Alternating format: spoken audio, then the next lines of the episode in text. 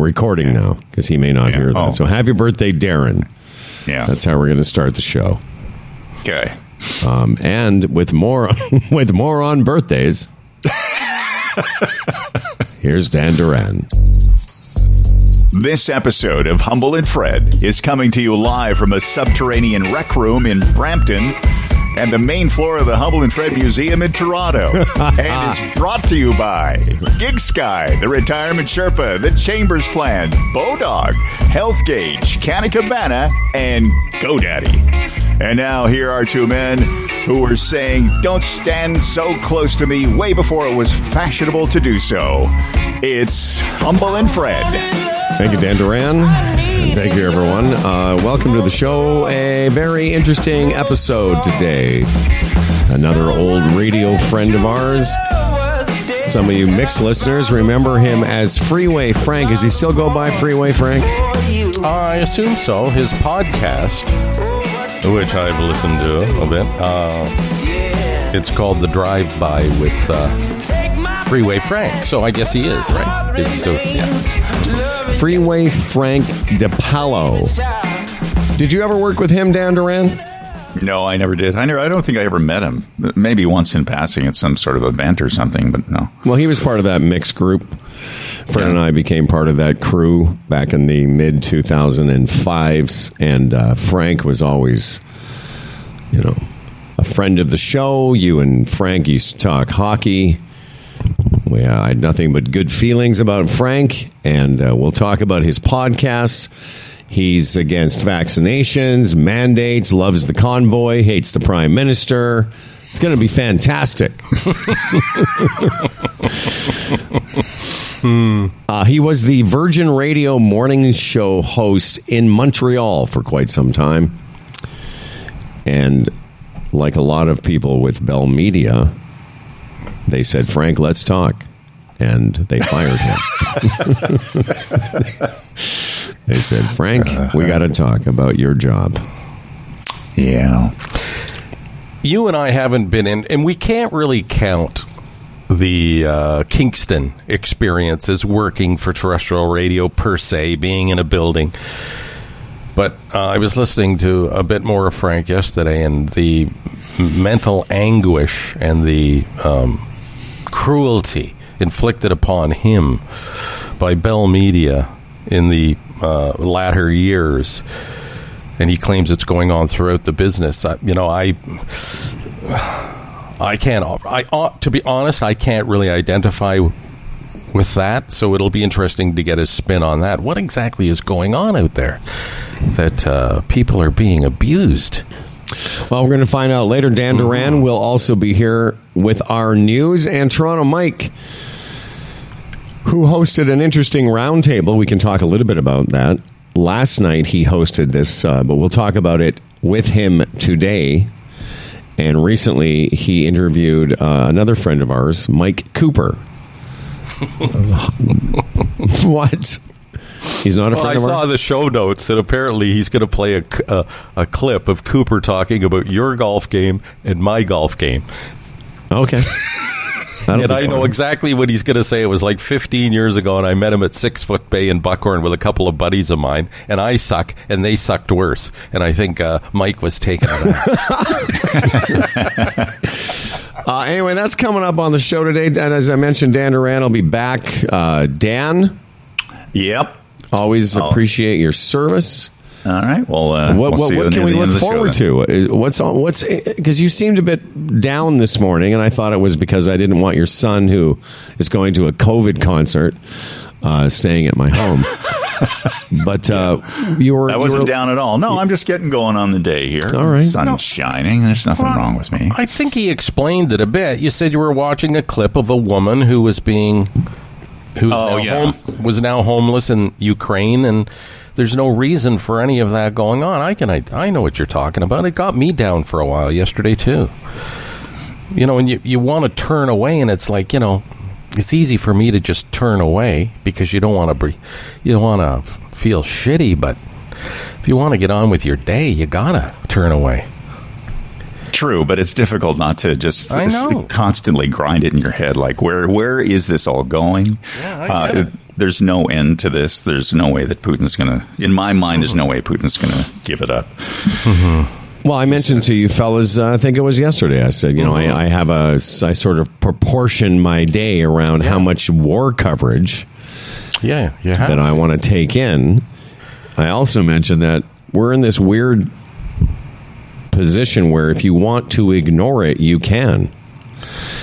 Yeah. And I and I wonder what it was like for people back in other world wars. Like they went about their days, and and you know, especially in times of uh, when you can only get the news from newspapers and radios. That's right. Updates weren't in your hand. Right. You know, you had to watch the six o'clock news. But Dan, um, you're not alone. We're all feeling a little bit weird about it. A little bit weird. That's you know, I don't know how to express that. I, I, I wanted to share this story with Fred, but uh, since you brought it up and and you're here, one of the things, and I, I have the audio, but it's just a guy speaking Russian to his father in Russia, and his name is Misha Misha Katsurin, and he's a, a restaurateur who lives in Ukraine.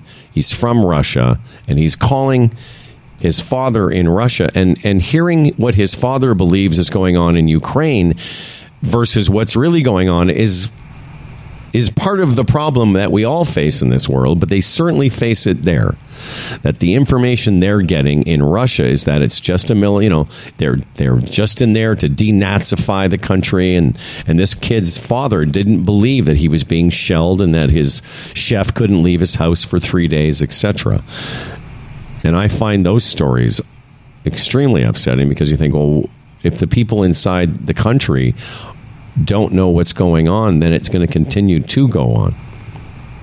Just look at America and the people that believe that the election was stolen or whatever the garbage that uh, Trump has. And what's that, 30% or so? The uh, the population there is, is kind of on that side. And that's uh, brainwashing or whatever. Pick a subject down there. Same kind of thing that's going to be happening in any other society, I can imagine, in this day and age. Well, look at Canadians brainwashed that Tim Hortons coffee tastes good. For years. hey, we used to be. Dan Duran was the first one to break us out of that.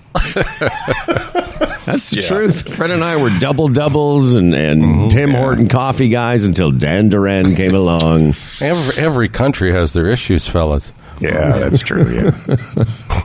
Tim Hortons coffee. I just want to know what kind of propaganda they're feeding you Leaf fans year after year.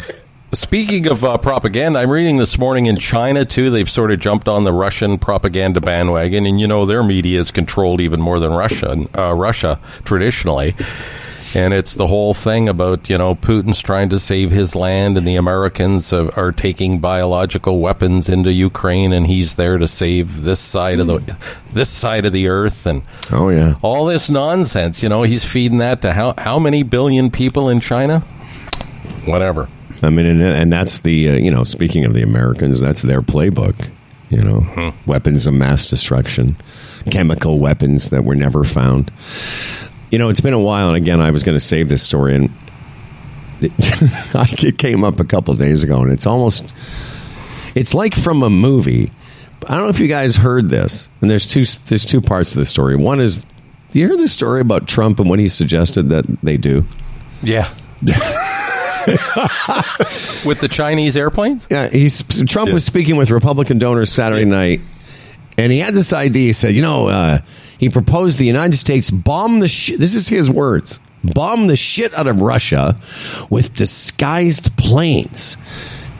And uh, he would somehow fool uh, Putin into thinking that the Chinese had attacked Russia. And then Trump goes, and then we say, China did it. We didn't do it. China did it. And then they start fighting with each other. And we sit back and watch. And I'm like, it's like, I'm, I'm, I'm like, is this Randy Quaid in a movie? Okay, so what we'll do, here's what we're going to do we're going to paint our warplanes with Chinese CCP colors and then we're going to bomb Russia. Okay, Mr. President, the, the planes have been painted. Yeah, crazy, eh? Well, Wow. disturbing. You know, uh, Bill Barr has released a book, and he just hammers Trump through it. You know, he's a liar. He's a narcissist. He didn't know what he was doing. Uh, you know, January sixth was an insurrection, and uh, you know, it is the big lie. the The election wasn't stolen. But he's being interviewed about it yesterday, and at the very end, they said if Trump wins the nomination, becomes the Republican rep in the next election, would you vote for him? He said, "Of course, he's a Republican." Like, hey, yeah, it's like, Yeah, I heard some of that bar like it's stuff. disturbing. well, what's really disturbing is why didn't you say all that? Yeah, You know, after the f- election, you know, just around the time you quit, about two months before the January 6th incident. Hmm. But on a lighter note, masks are coming off in Ontario March 21st, and I would like to congratulate all my fellow citizens for doing their part to get us to this point because that's what it is. We wore our masks, we got vaccinated, and now we're turning a corner. Thank you, everyone. Do you do you share my sentiments? Well, I didn't want to do it in such a formal manner, but sure. Uh, I don't. I didn't, I didn't realize it was Proclamation Day. Until I'm making it like I'm making a statement. Oh here. yeah, Like, yes. I would like yeah. to thank on behalf of the Patterson family. I would like to, from the management and staff of me and my family. Let me adjust the lights on the podium here. Ex- excuse uh, excuse us for being part of the ninety some odd percent that did our part, but we did, and you know, masks are coming off March twenty first. Yeah, yeah, and I know that's probably going to come up with Frank. As I mentioned, Freeway Frank is on the show, and he does a show, a podcast where he believes none of us should have worn masks and etc. But, um, Dan, uh, if you have to go, uh, I know Yeah. you've, you've got business to take care of, Yes, I do. and uh, I will I'll- look I'll forward to your a return. later. All right. Okay. Talk to you soon. Uh, I, yeah, talk to Dan. yeah. Just in case we don't, you know, because people are dying now. Yeah. Just want you to know I love you, okay? Hey, that's a good point. I love you too. Thanks, Fred. pal. Love you. Yeah. I love you too, Dan. Yeah. If the bombs start flying, just hide in one of your igloos. hmm I thought you were going to say if the bomb starts flying, just take some of your foreskin, Oh, put no, it no. over your head. no, actually, I didn't go for the dick joke. I went for the igloo joke. Good for you. You know what? It shows that you're growing. yes. Um, I, I do want to talk about masks. I, I had written that down here that it's because I, I know at the end of the show, like I think you mentioned it to me off the air that the masks were coming off. Um, do you want to hear one one last clip of Trump though before we get off Trump and we'll get back to mass? Because I had Oh a clip yeah, I for love. I love the comedy. I love the comedy. Yeah, this is some good comedy here. Actually, our uh, Hundy Peas and Patreons, the Baldwin sisters, are the ones who sent this to us. And it's a guy that I follow on Twitter named Ron Filipkowski. This is Donald Trump being interviewed a couple days ago. Here's, and, and uh, I know this has been said on the program a million times. If you still support this guy, something's wrong with you. Uh, it would have never happened. And we did talk about it. I mean, he definitely wanted Ukraine, loved Ukraine, would never have happened. What do you see happening next then? So he's been asked about, obviously, Vladimir Putin. And then just listen to where it goes. Because it seems like the tensions are high. What? How does this all end? Is this going to be like a long term thing? How do you see it unfolding? Well, I, and I said this a long time ago. If this happens, uh, we are uh, playing right into their hands. Green energy, uh, the windmills. They don't work. They're too expensive. They kill all the birds. They ruin your landscapes. And yet the environmentalists love the windmills. And I've been preaching this for years. The windmills, and I had them way down. But the windmills are the most expensive energy you can have. Uh, and they don't work. And by the way, they last a period of 10 years, and by the time they start rusting and rotting all over the place, nobody ever takes them down. They just go onto the next piece of prairie or land and destroy that. It's incredible that they want, but other forms of uh, green energy. Anyway, that's the clip. he's talking about Putin, and then he's next thing you know, you're in a conversation about windmills. Yeah. Windmills kill birds bad. Putin kills people good. Genius. That's the other thing. I, I just, how is that not going to follow Fox around forever? All the gen- calling Putin a genius, and them them supporting Putin before they actually started. Did, did, did, did Tucker Carlson not think that people were going to die when Vladimir Putin went into Ukraine? Yeah, th- those guys. Their spin now. It's just very interesting. But you know, it's not it's not up to Fox. It's obviously going to be up to everybody else to keep hammering away at that stuff and exposing it during the next campaign. If in fact the big orange loser is the guy. You know, p- before that, you know, there could the Republican Party could get it, somehow strategize to ease him out or do something like who knows? Okay, well that's all. Uh, that's all the update for that for now. I want to do. I, I do want to talk about masks and and such, and some pandemic uh, stuff. But uh, let's not, uh, you know, get too far away before we talk about these fine people that support our program each and every day. Like our buddy, the retirement Sherpa, was on the show yesterday talking about the volatility of the markets, especially over the past few weeks. Hey, it's part of the uh, part of the deal, people. But what you do is you look long term. You know, look back over the past 25 years, the stock market and investments, and you're all right. You're gonna be all right. Tim Niblett is a portfolio manager, Raymond James, a member of the Canadian Investors Protection Fund.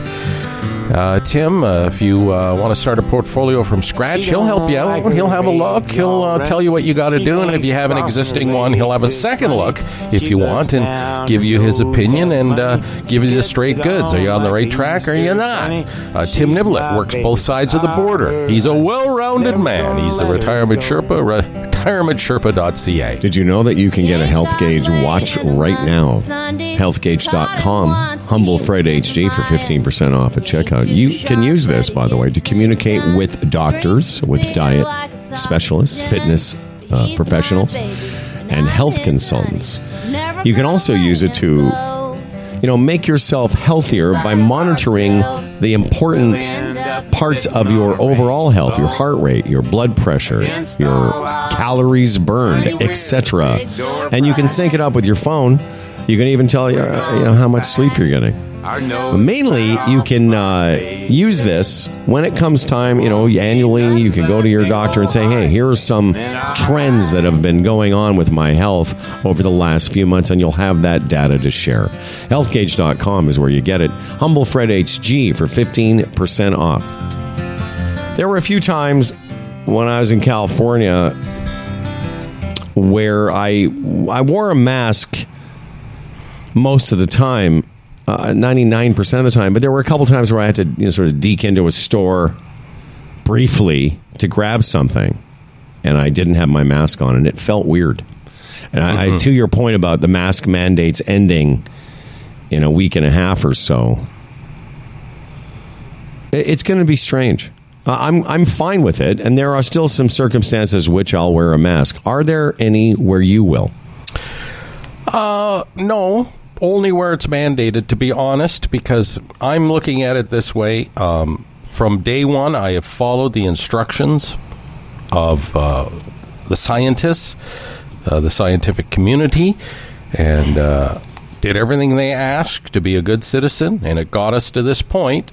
So if they tell me the only places I have to wear it is a hospital or on public transit and other settings, whatever they may be, I will do that because they have asked me to do it. But if I don't have to wear it, I won't wear it. I sort of want to get on with it from that from that respect. Do you think Jaleese will?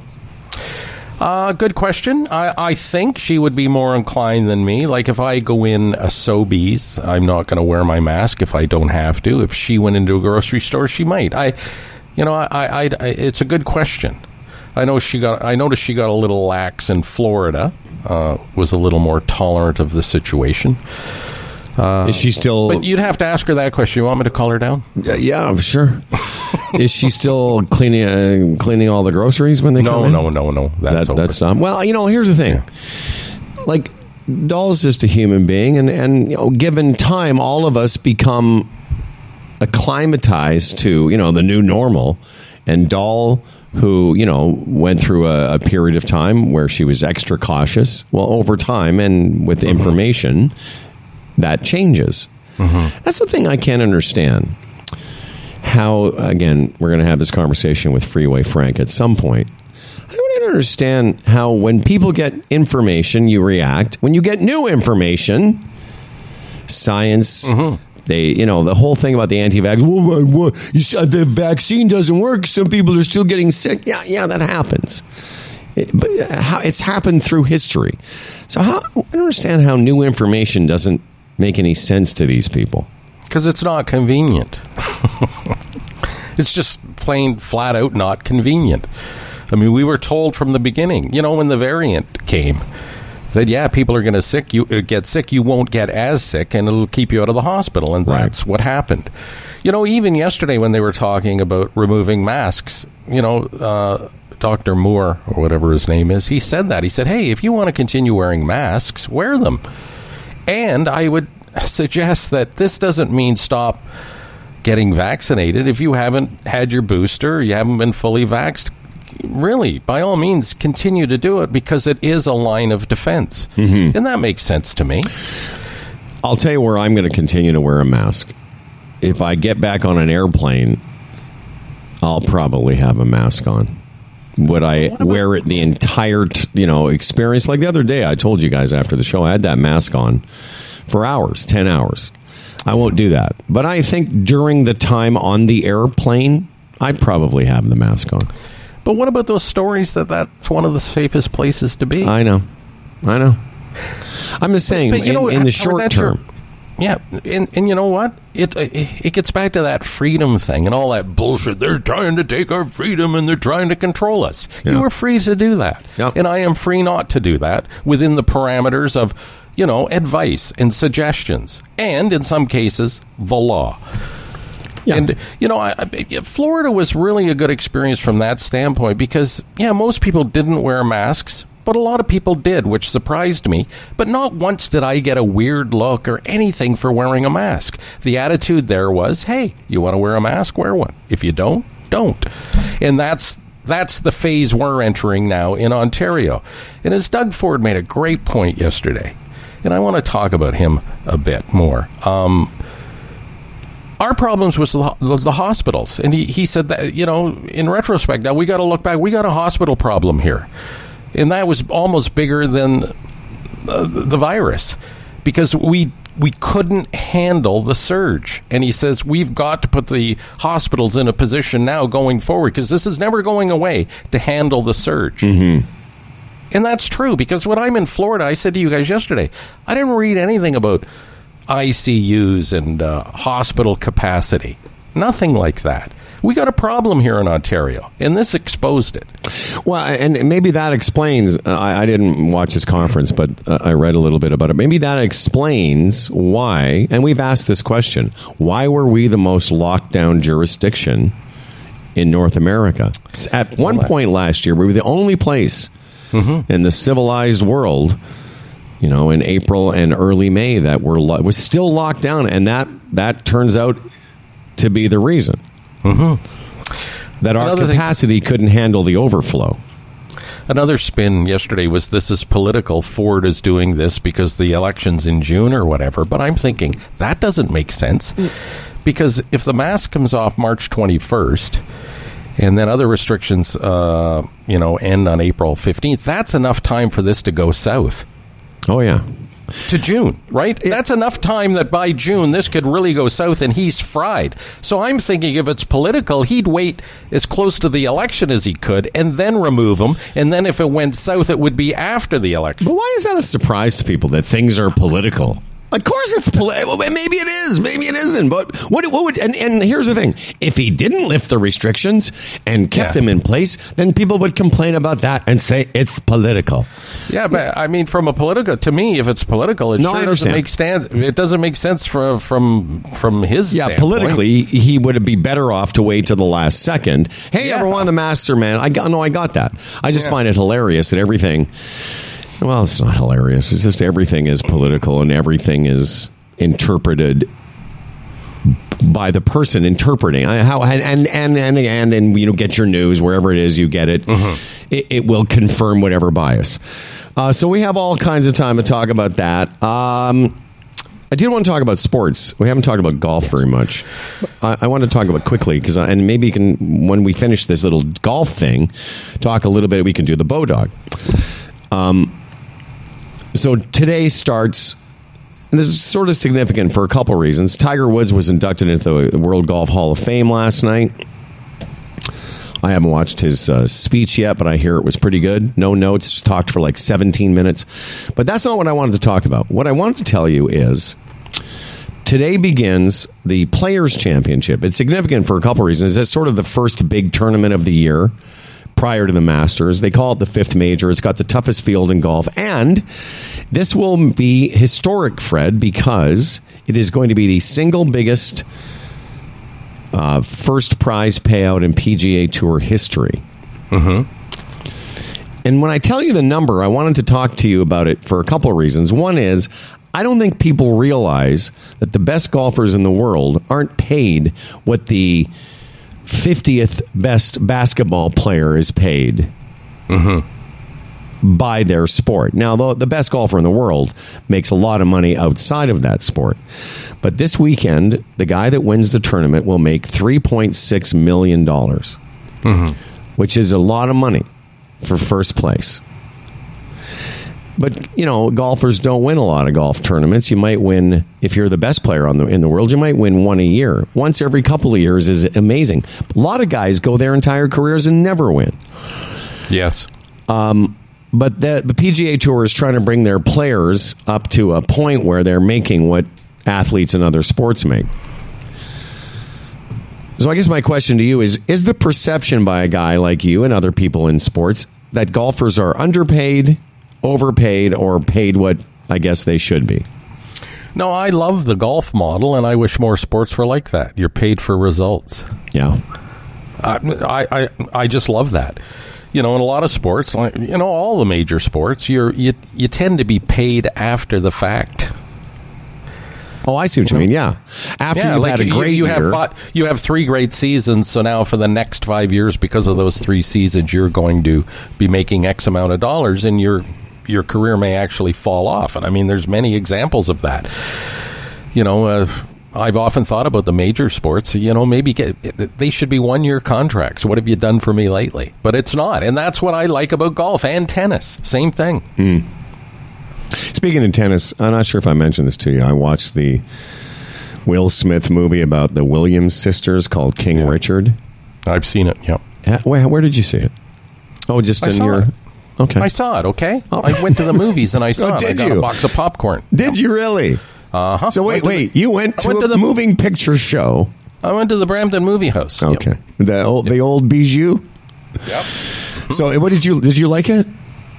Oh, I loved it. It was fantastic. Yeah, it was great.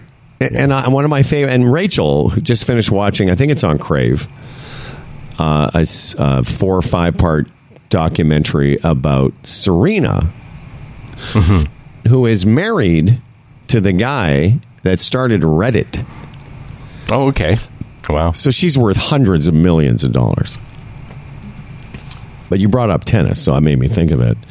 Um, pretty interesting story of the the sisters. But my one of my favorite parts in that movie is toward the end when the when the dad says to Serena, who seemingly is being left behind, you know, because Venus was the older one.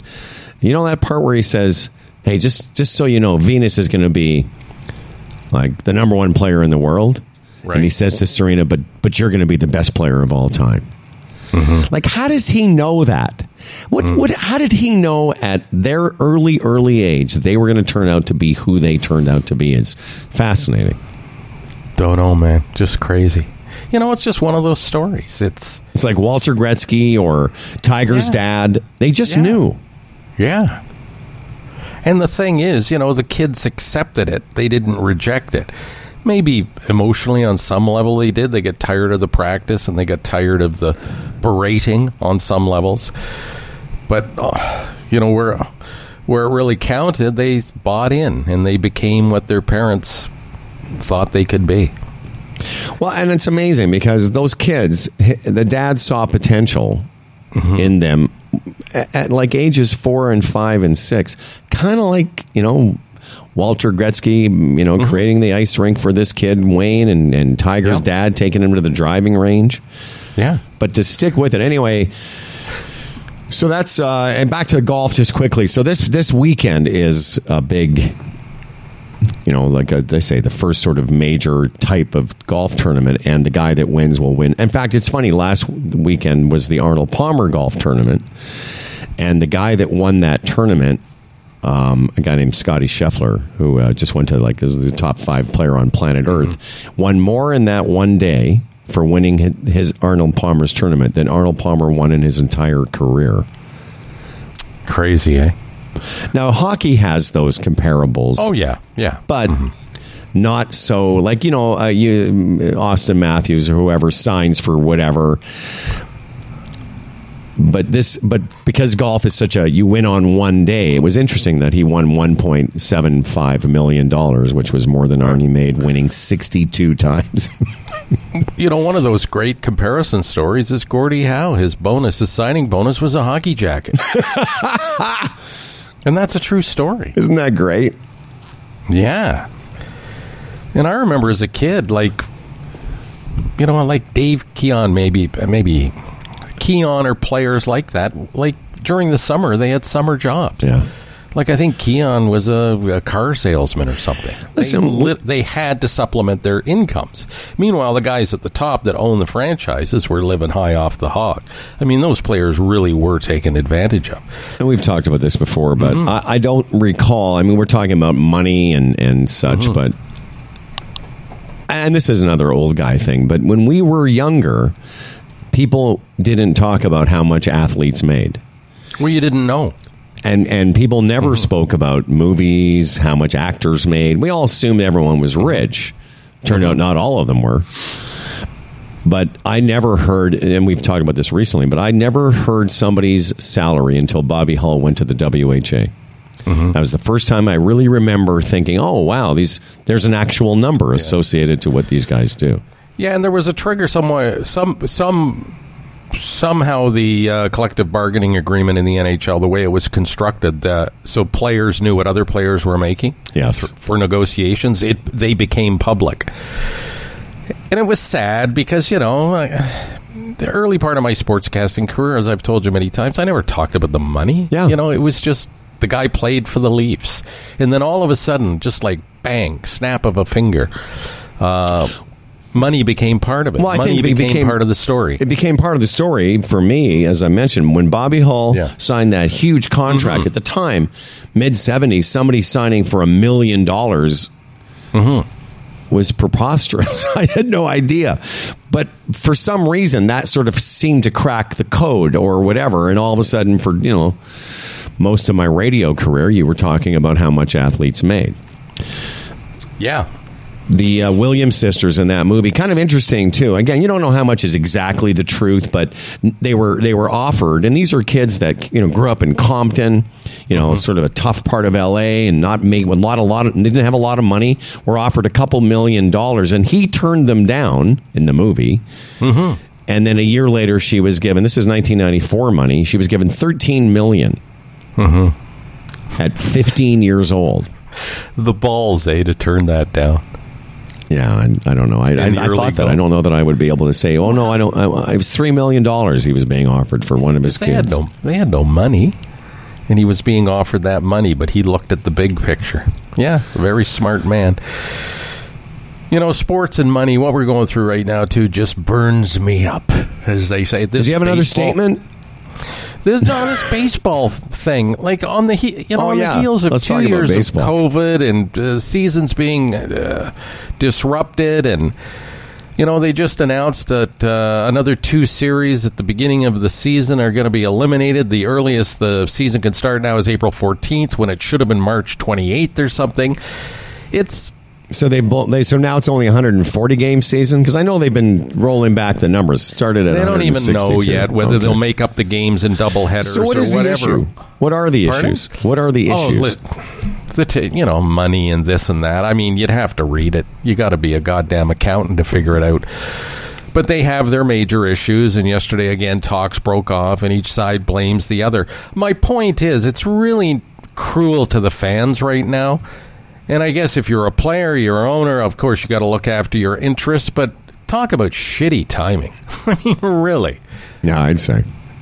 You know, baseball means so much to so many in North America, and uh, And you Like, think just as your point on the heels of two years of disruption and not being able to go in person and then going but in limited capacity.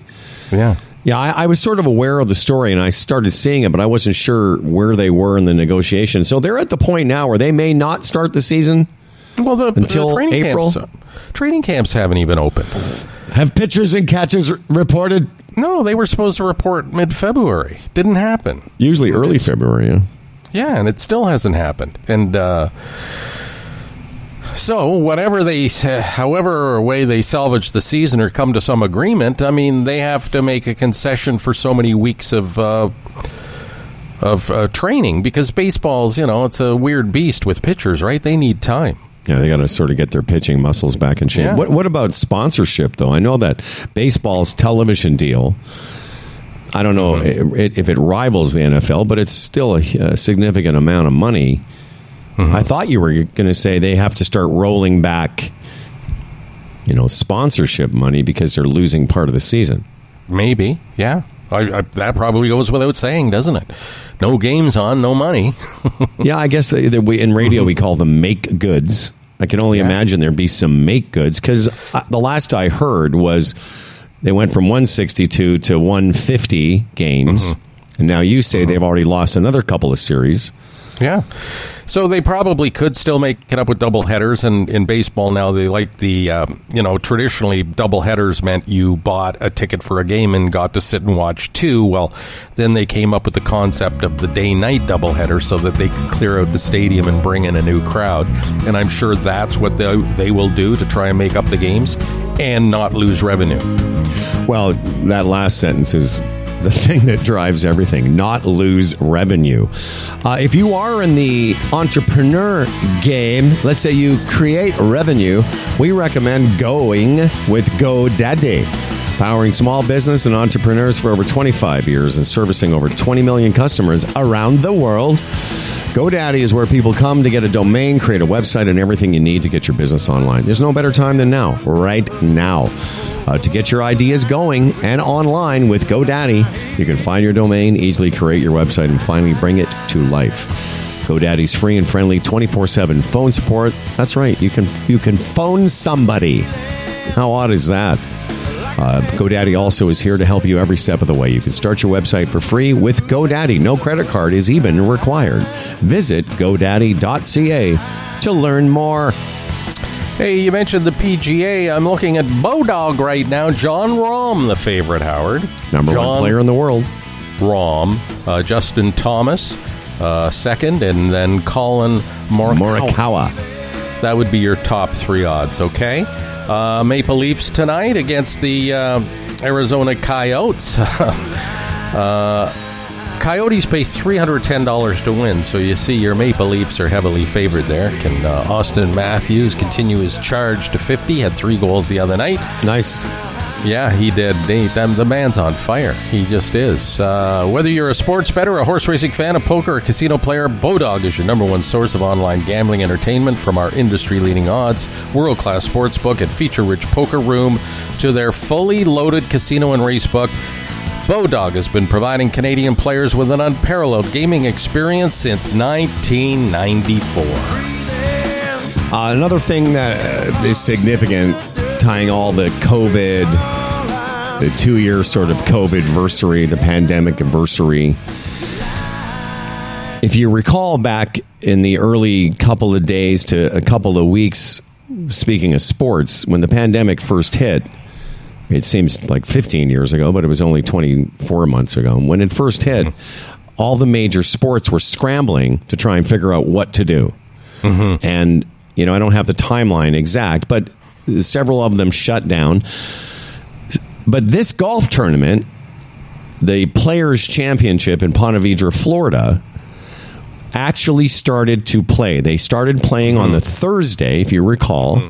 And then Jay Monahan, who is the PGA Tour commissioner, he would be the Gary Bettman of the PGA Tour. He made a decision, I think Thursday night, to shut the tournament down and send the fans home.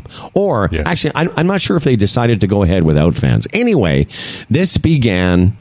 And I think, from my memory now, that the PGA Tour was the last major tur uh, sports to shut down.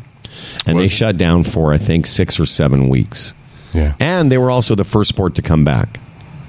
That was uh, in the days when we didn't know a lot about the virus, so it was. Uh, they thought the prudent thing would be, let's look out. Af- let's look out for each other and just sort of, um, you know, side with caution and uh, save as many lives as we can. That was the the. Uh, you know that was the game plan back then, and then we learned more about the virus in the ensuing months. Yeah, funny how that happens. You know how Mm-hmm. At the time that we're talking about two years ago this week, and again, it's significant because I this was also when you and I stopped doing the show in person.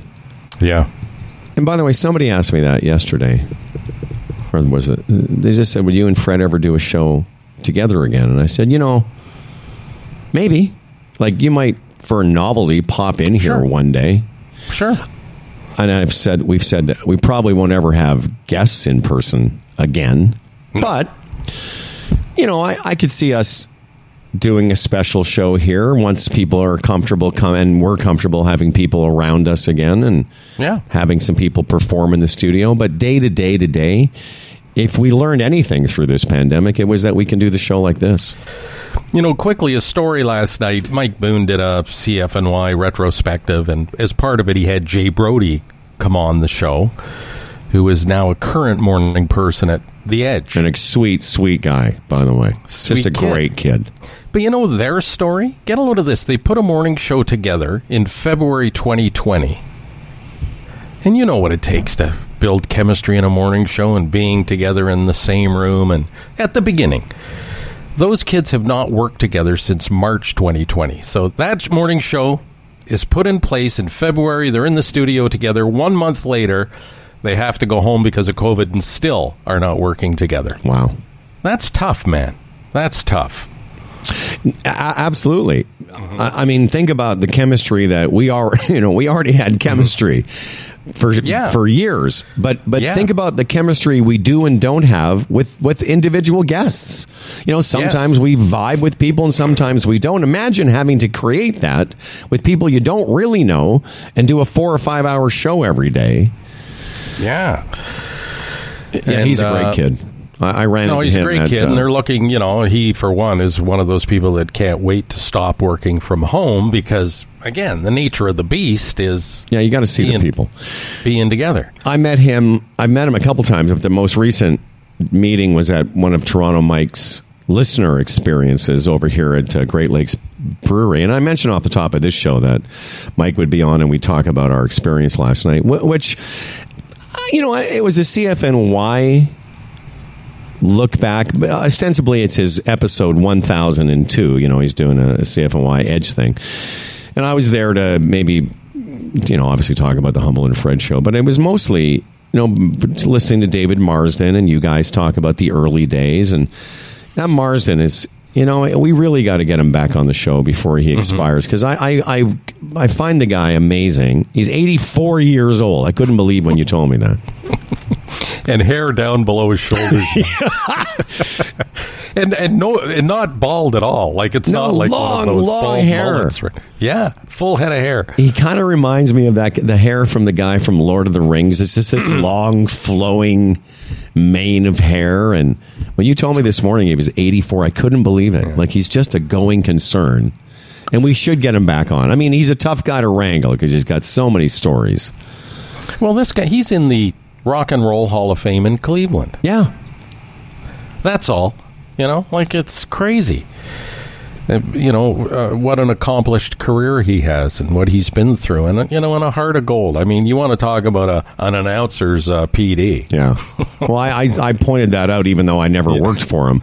I pointed out a couple of things that I know stories. Well, I, I prompted you to tell the story of the him telling you in Stafford to take more vacation, which I've always thought was just such a like what a forward thinking human being that guy was. Yeah. And I told the story too about him. Call after Melanie was born. Uh, he called me into the office and said, "Congratulations!" And he said, "I know, you know, a kid, and we'd like to give you more money, but we can't. But maybe we'll contra some diapers." Just and, and when you told that story last night, what you didn't hear is as I sort of came in after and I said, "Imagine when that's the only time a program director has ever said that we'd like to pay you more money." Yeah, who- Who's ever said that? No one ever said it to me. Howard, Fred, we'd like to give you guys more money, but John Derringer has it all, He- and he still does. Yeah. No, but it was great catching up with them. And I, I'm listen, man. I'm just killing time here. Oh, there he is. I was going to say because uh, Frank was apparently uh, talking to Boon, and Frank wasn't super comfortable with the Zoom, but uh, I'm sure he'll be fine. Oh, really? Okay. Yeah, I mean, it, this this talk about Humble and Fred history. For a long time, you know, we worked at a, an alternative radio station and it became the Edge, and then we were offered a gig to go work at Mix 99.9 and and what what? I'm just thinking about something you said last night. Go ahead. Okay. Um, anyway, and we, we ended up working with a whole new group of people that we'd only heard of before. One of which was this sweet man, Freeway Frank. And I can see he's got a puzzled look on his face as he's trying to figure out this. I'm here. Hey, man, how Oh, are there you Can, go. Can There you you hear go. me? There he I'm is. sorry, guys. Usually I'm on the other side doing the interview, so I don't know what the fuck I'm doing. Hi. Good morning. Looking great, Good guys. morning. No, I know. Look how we've aged well, huh? You have aged well, yeah, especially Fred. Yeah. well, why do you say that? Because he's got the long hair. Um. Anyway, welcome to the show. Please welcome to uh, the program someone that we worked with, I guess, fairly briefly uh, during a contentious time in the Humble and Fred history. Freeway Frank DePalo, and until this morning, I couldn't have picked your last name out of a lineup. Most people don't know it, but uh, it does exist. So you were, we- I just remind me, you were working at the mix when it was everyone had a nickname. You were Freeway Frank. There was who were the other nicknames on the show on the Uh, station? we had uh, Punch Andrews Punch, yeah, exactly. Good at guy. the time. Then we had Steve Anthony. He didn't have a nickname, he was, uh, but, He didn't I, you need know, one. He may have been a little crazy, so I may have called him that a few times. But fantastic guy. Uh, you guys had come in. I remember I was I was filling in on the morning show for about two weeks, and then they they wouldn't tell me who was coming to do the morning show, and I was the guy. I don't know if you remember that introduced you guys as the new morning team on uh, Mix ninety nine. So I was really pumped about that. It was yeah, I don't remember. Like, like, did we actually come into the station? no you. had- when when I when I introduced it, you were both at home. Oh, I see. Yeah. Who, ga- who gave you the nickname Freeway Frank? Well, there's a there's a crazy story. Well, it's not that crazy, but uh, it happened in, back in 1995 in Vancouver, and it was Oh. the year the year the movie. You guys remember Free Willy? Yes. All right. Okay. so Some- you were some- originally some Free movie Willy. about an orca, a whale. Yeah. And at the time they were naming they were naming people in Montreal. I had started my career. They didn't want me to use my Italian last name. So Howard, you were wondering why you never knew my last name. They never wanted me to use it, so they gave me the name Frank Kelly. Good Irish name Yeah, for a good Italian boy. so when I got to Vancouver, they decided uh, they were going to give me a nickname, and I was doing the evening show at a crosstown rival CKLG at the time, LG seventy three. yeah, I worked there.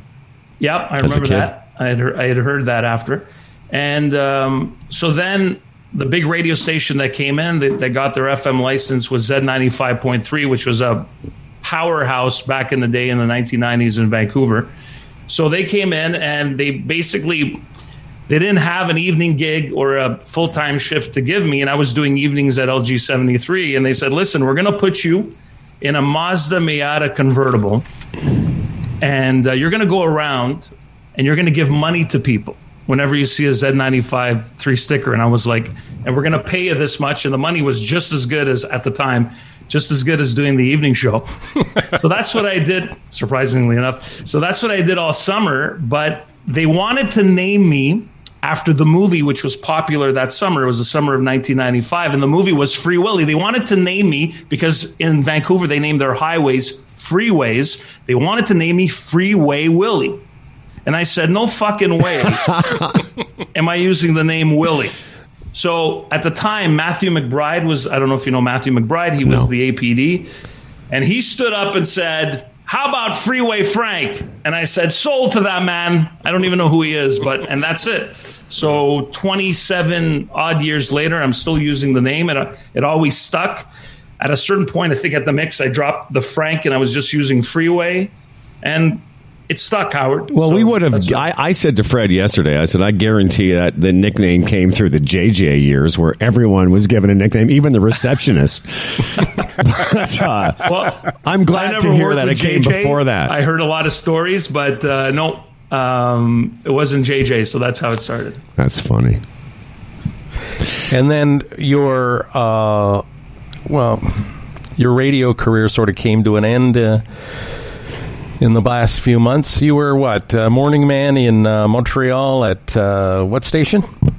So no, it was actually two and a half years ago. Feels like a couple of months. Oh, was it really? Yeah. Wow. it was a long time. Love your long hair, by the way. Looking good. Uh, so what happened was two and a half years ago. You know, just like it's happened to so many people in radio, including you guys. You know, best thing since sliced bread. One day, um, a decade of being number one on the air with Natasha.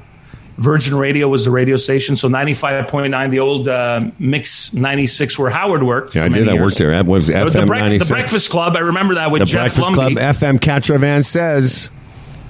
I remember that because I, I don't want to say I grew up listening to it because I don't want to age you. You're not that much Oh, older. dude, it's fine. I'm so old now. I'm. No, you you're not that old. Anyway, so I, I did it for almost a decade, and uh, one Wednesday morning we came in after the show. I, I, I, you know, we were looking out the window, and I was sensing like, you know, uh, like when you see a whole bunch of crows outside and they're nibbling on some. Uh, That's right. Right. Like in Game of Thrones, when the crows show up, you're like, something shit's going down now. Something shit's going on. I saw all the management, and we never see them. And Yeah.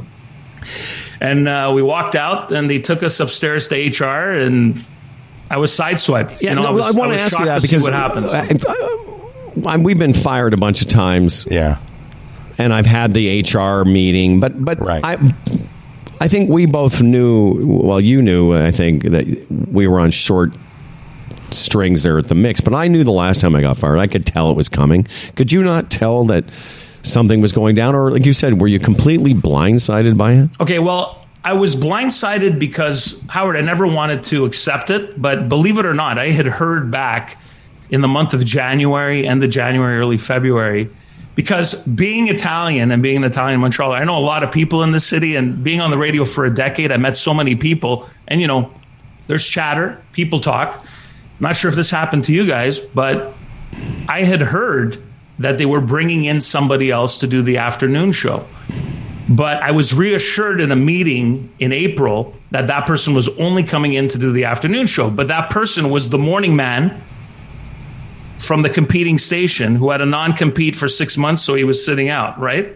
So they Sure. reassured me Yeah. everything's fine. Don't worry about it. You're the guy. You're our man. They had even told me at a certain point that when Terry DiMonte, the legendary morning man on CHOM FM, was going to retire at some point, that I would be a perfect fit on rock radio and I could just cross over to their sister station and eventually be on CHOM. And uh, so you never want to believe it. And truthfully, I'm not going to lie. The morning that we were let go, even before I saw, you know, the management outside, you know, the studio and hanging out, and started to suspect something was going on. I had an inclination it was coming that very morning. I told my producer, "This is our last day, or at least my last day." But it was our last day, so they only kept the producer, and uh, that's it. They got rid of me and Natasha. No, you say number one morning show. Um, obviously, you were. You, uh, pardon me. Whatever number one means, because you know Oh, how oh, oh. people always Okay, get so work for you know. so if why were you fired then? Because I often hear that when guys get fired, as oh, yeah, you're number one. We had the best ratings. Like, so why did they fire you? Like, why? What was the reason?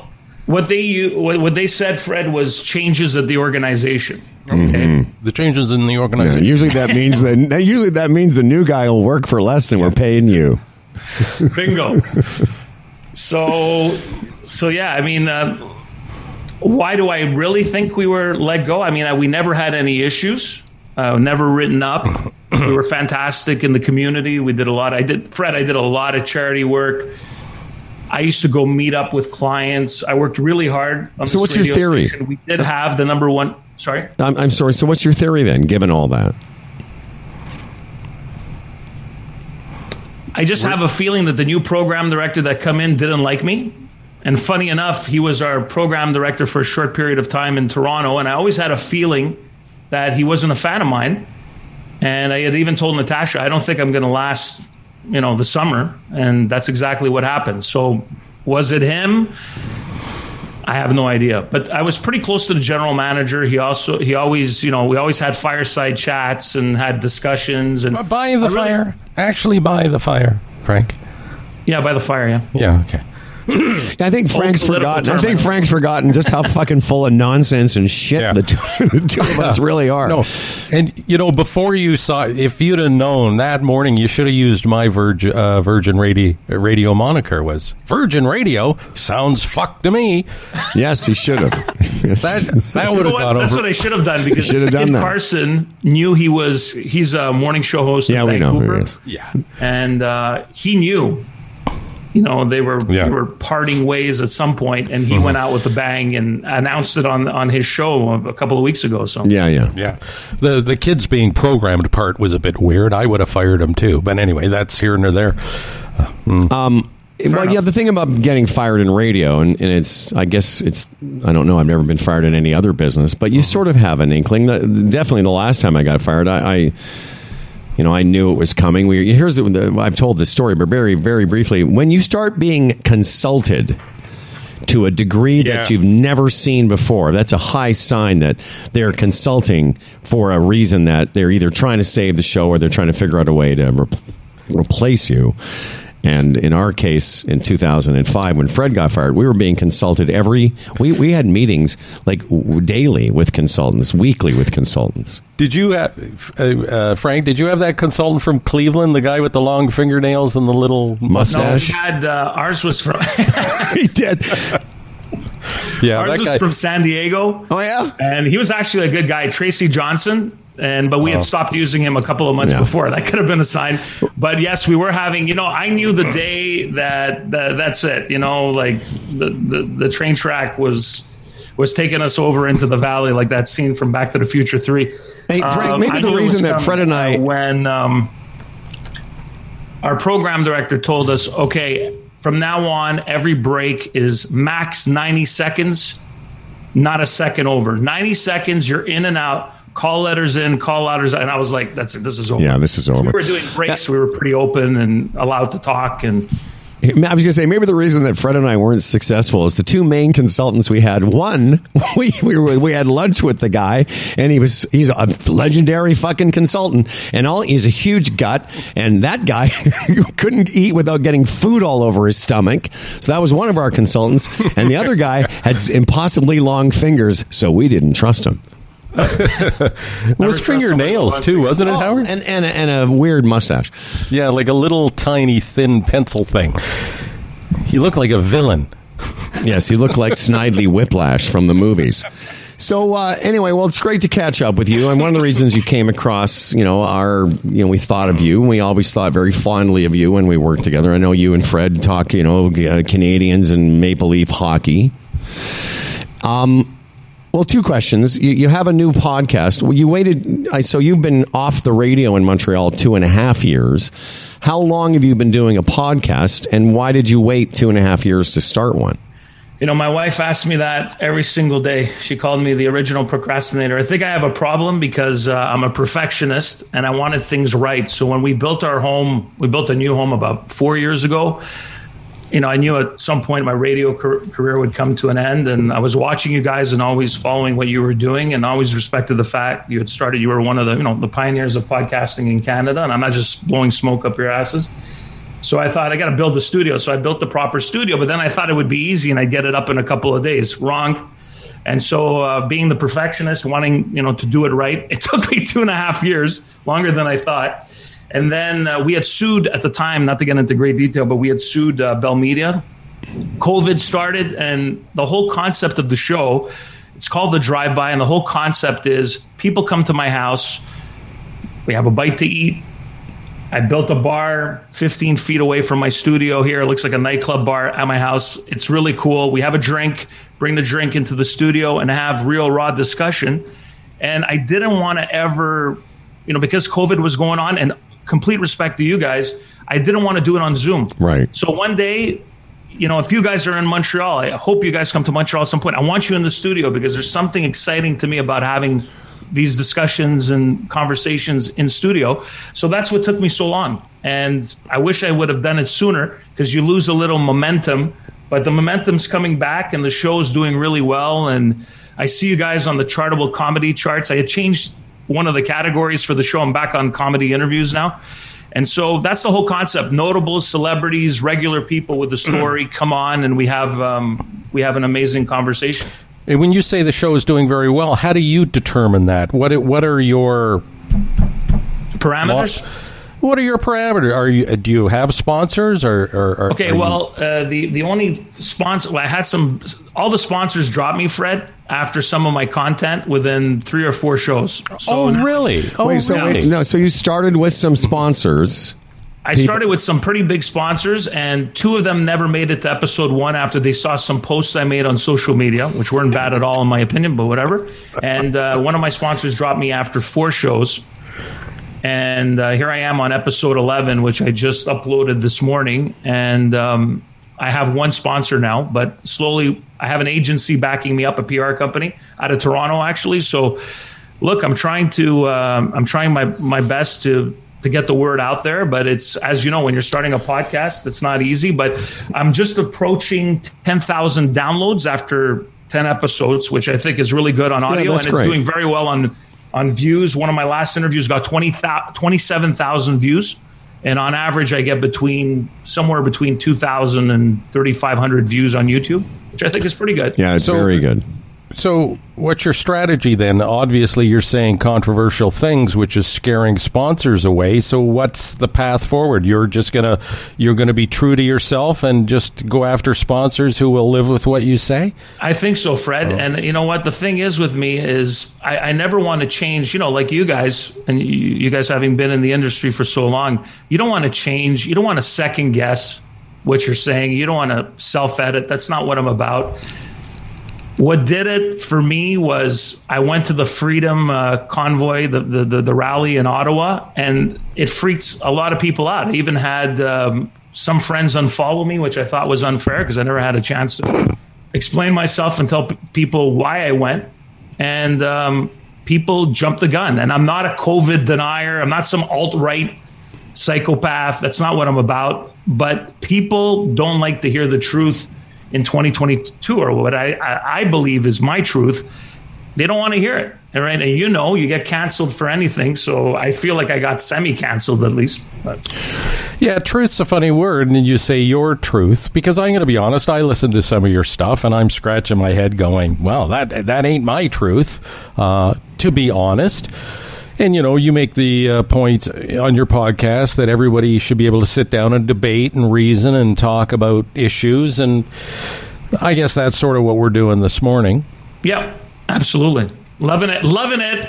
So what what, what, what do you think? uh, Maybe give the audience because I haven't listened to. I, I've listened to a little bit of your stuff. And by the way, everyone, it's called the Drive By.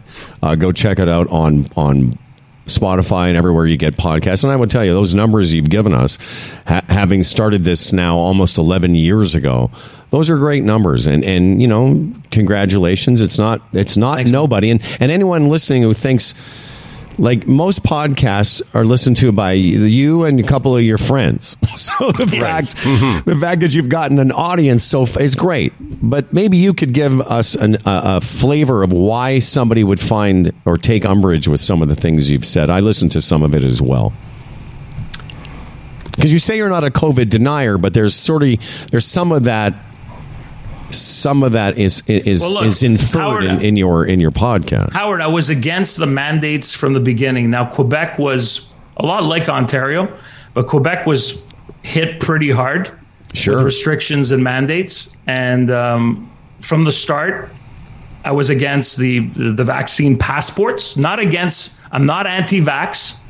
I'm not anti-mask, but I'm I'm pro-choice. I'm pro-choice. It's simple as that. So I understand that, you know, when COVID first happened, I was one of the first people, I was doing Instagram lives from Arizona because we spent six months in Arizona. That's what I think some people believe that Arizona being in a red state changed me after six months, which wasn't the truth at all. But what it did do is open my eyes. We were there when there were 10,000 cases a day, and we were living our lives. And I was one of the first people on my Instagram lives to come on. And I had a, on one of my IG lives, I had an epidemiologist, I had a doctor, and I was telling people in March of 2020 and April 2020, anyone that would listen, guys, we have to wear masks, okay? And the epidemiologist, after a one hour conversation that we had, unfollowed me and told me, stop telling people and spreading misinformation because masks don't work. Hmm. This was at the beginning. when I was being an alarmist and being the germaphobe that I am, I was freaking out. Well, four or five months after the fact, by the summer, I started, you know, I wasn't wiping down my stuff anymore. I wasn't as paranoid anymore. Then we went to Arizona. It was supposed to be a two week vacation six months after the fact from that summer of 2020. So it was January 2021. We ended up in Arizona. And life was good there. I I changed. I changed in terms of I wasn't going to live in fear anymore. And funny enough, when I was speaking to your producer, Mike, I said, um, I thought the interview, this interview was going to be in Toronto. And I said, well, I plan to be on Toronto soon. I'll come in. And he was like, he was like, oh, they don't do live interviews anymore. Right. No. So I was like, shit, I don't know what I'm, you know, they might not like what I have to say, but I want to move on from this. And I think the whole world does. If people want to wear their masks, I have no problem with it. People want to get a third, fourth, and fifth booster, I have no problem with it. I have a problem with people telling me that I need to do it for the greater good. That's my only issue. Because well, I do care about other people. But now at 90% vaccination, let's move on and look at here now. They, they've reset everything, and the playing field is the same for everybody in a couple of weeks. Yeah, Whether you're vaccinated or unvaxxed, life goes on. No, but I mean, life's changing for us because of all the people that got vaccinated and all the people that adhered to the mandates. We all did our part, and this is where we are. But I mean, I'm not going to let you off that easy because I heard on your podcast you said anyone that got the vax must feel dirty. Explain that. Okay, you know why what? should that, why should I feel?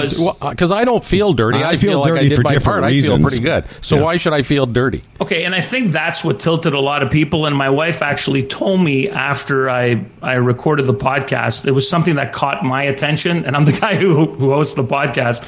I noticed it right away, and I was like, maybe I should not have used that word. But what I meant by it was, after everything you had to do, here we are, two years after the fact and now somebody, and by the way, I've never disclosed my vac- my vaccination status, whether I'm vaccinated or not. I think is irrelevant. I know you probably think I'm unvaxxed, but that's not the point. Well, so it is sort of, but go ahead. Sorry? It is sort of. I mean, you told a story that two occasions you were invited somewhere and yeah. then uh, the people asked you for your vaccination uh, status and you wouldn't give it to them. Wait a minute, you you were you wouldn't give it to them, so they yeah. uninvited you, and you thought they were the problem. Well, yeah, because they're listen, they're longtime friends. They were all vaccinated, and they they told one gentleman told the rest of the people going to the Super Bowl party that I was unvaxxed, and I said, when did I ever say that? When did I ever tell you I was unvaccinated? That's a private medical issue, in my opinion. In yeah, my if opinion. I may, if I may just, Frank, in my opinion, Frank, Frank that's, may I just, that's what I believe in. May I interject? it, it is yeah. a private medical issue until it impacts me and my family. Mm-hmm. So, and and that's by the way, I, I totally understand that it's your prerogative to not disclose that, just as it's those people's prerogative to not invite you into their home because you know, we all know a lot more now, and we've discussed this morning about the two years since we've stopped working in a studio, etc. But we all know a lot more now than we did back, you know, six months ago, uh, sixteen months ago, etc.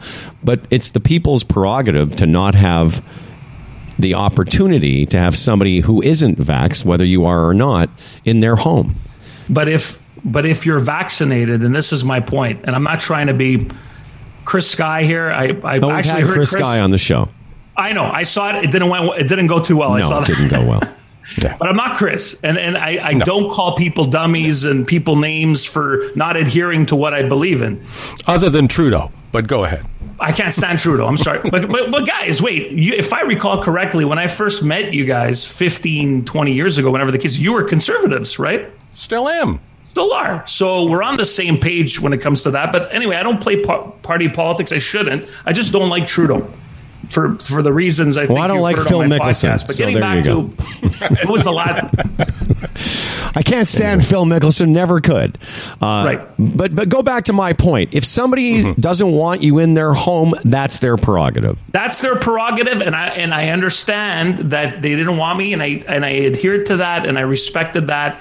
So I didn't just show up at the party, but I was hurt because if everybody's vaccinated, then I should be worried technically if I'm unvaxxed, correct? Not the people that are vaccinated. Okay, but, but if it works- but but, but Frank, how Yeah. about this? Because of the people in that home maybe have older relatives and stuff, and they're not sure whether you're vaccinated. You know, as we've moved through this, we've sort of had to look out for each other, and people are looking out for family members. Yep. Why can't you just accept that? Hey. I don't want to give you my uh, vaccination status. So, yeah, I understand you don't Well, want me in your home. But wait a minute. And you're saying you understood that. But when I listen to your podcast, you go pretty hard on those people. Well, yeah, but you, Fred, I go pretty hard because this is not uh, just an acquaintance or somebody that I met a couple of years ago. These are They lifelong. have families.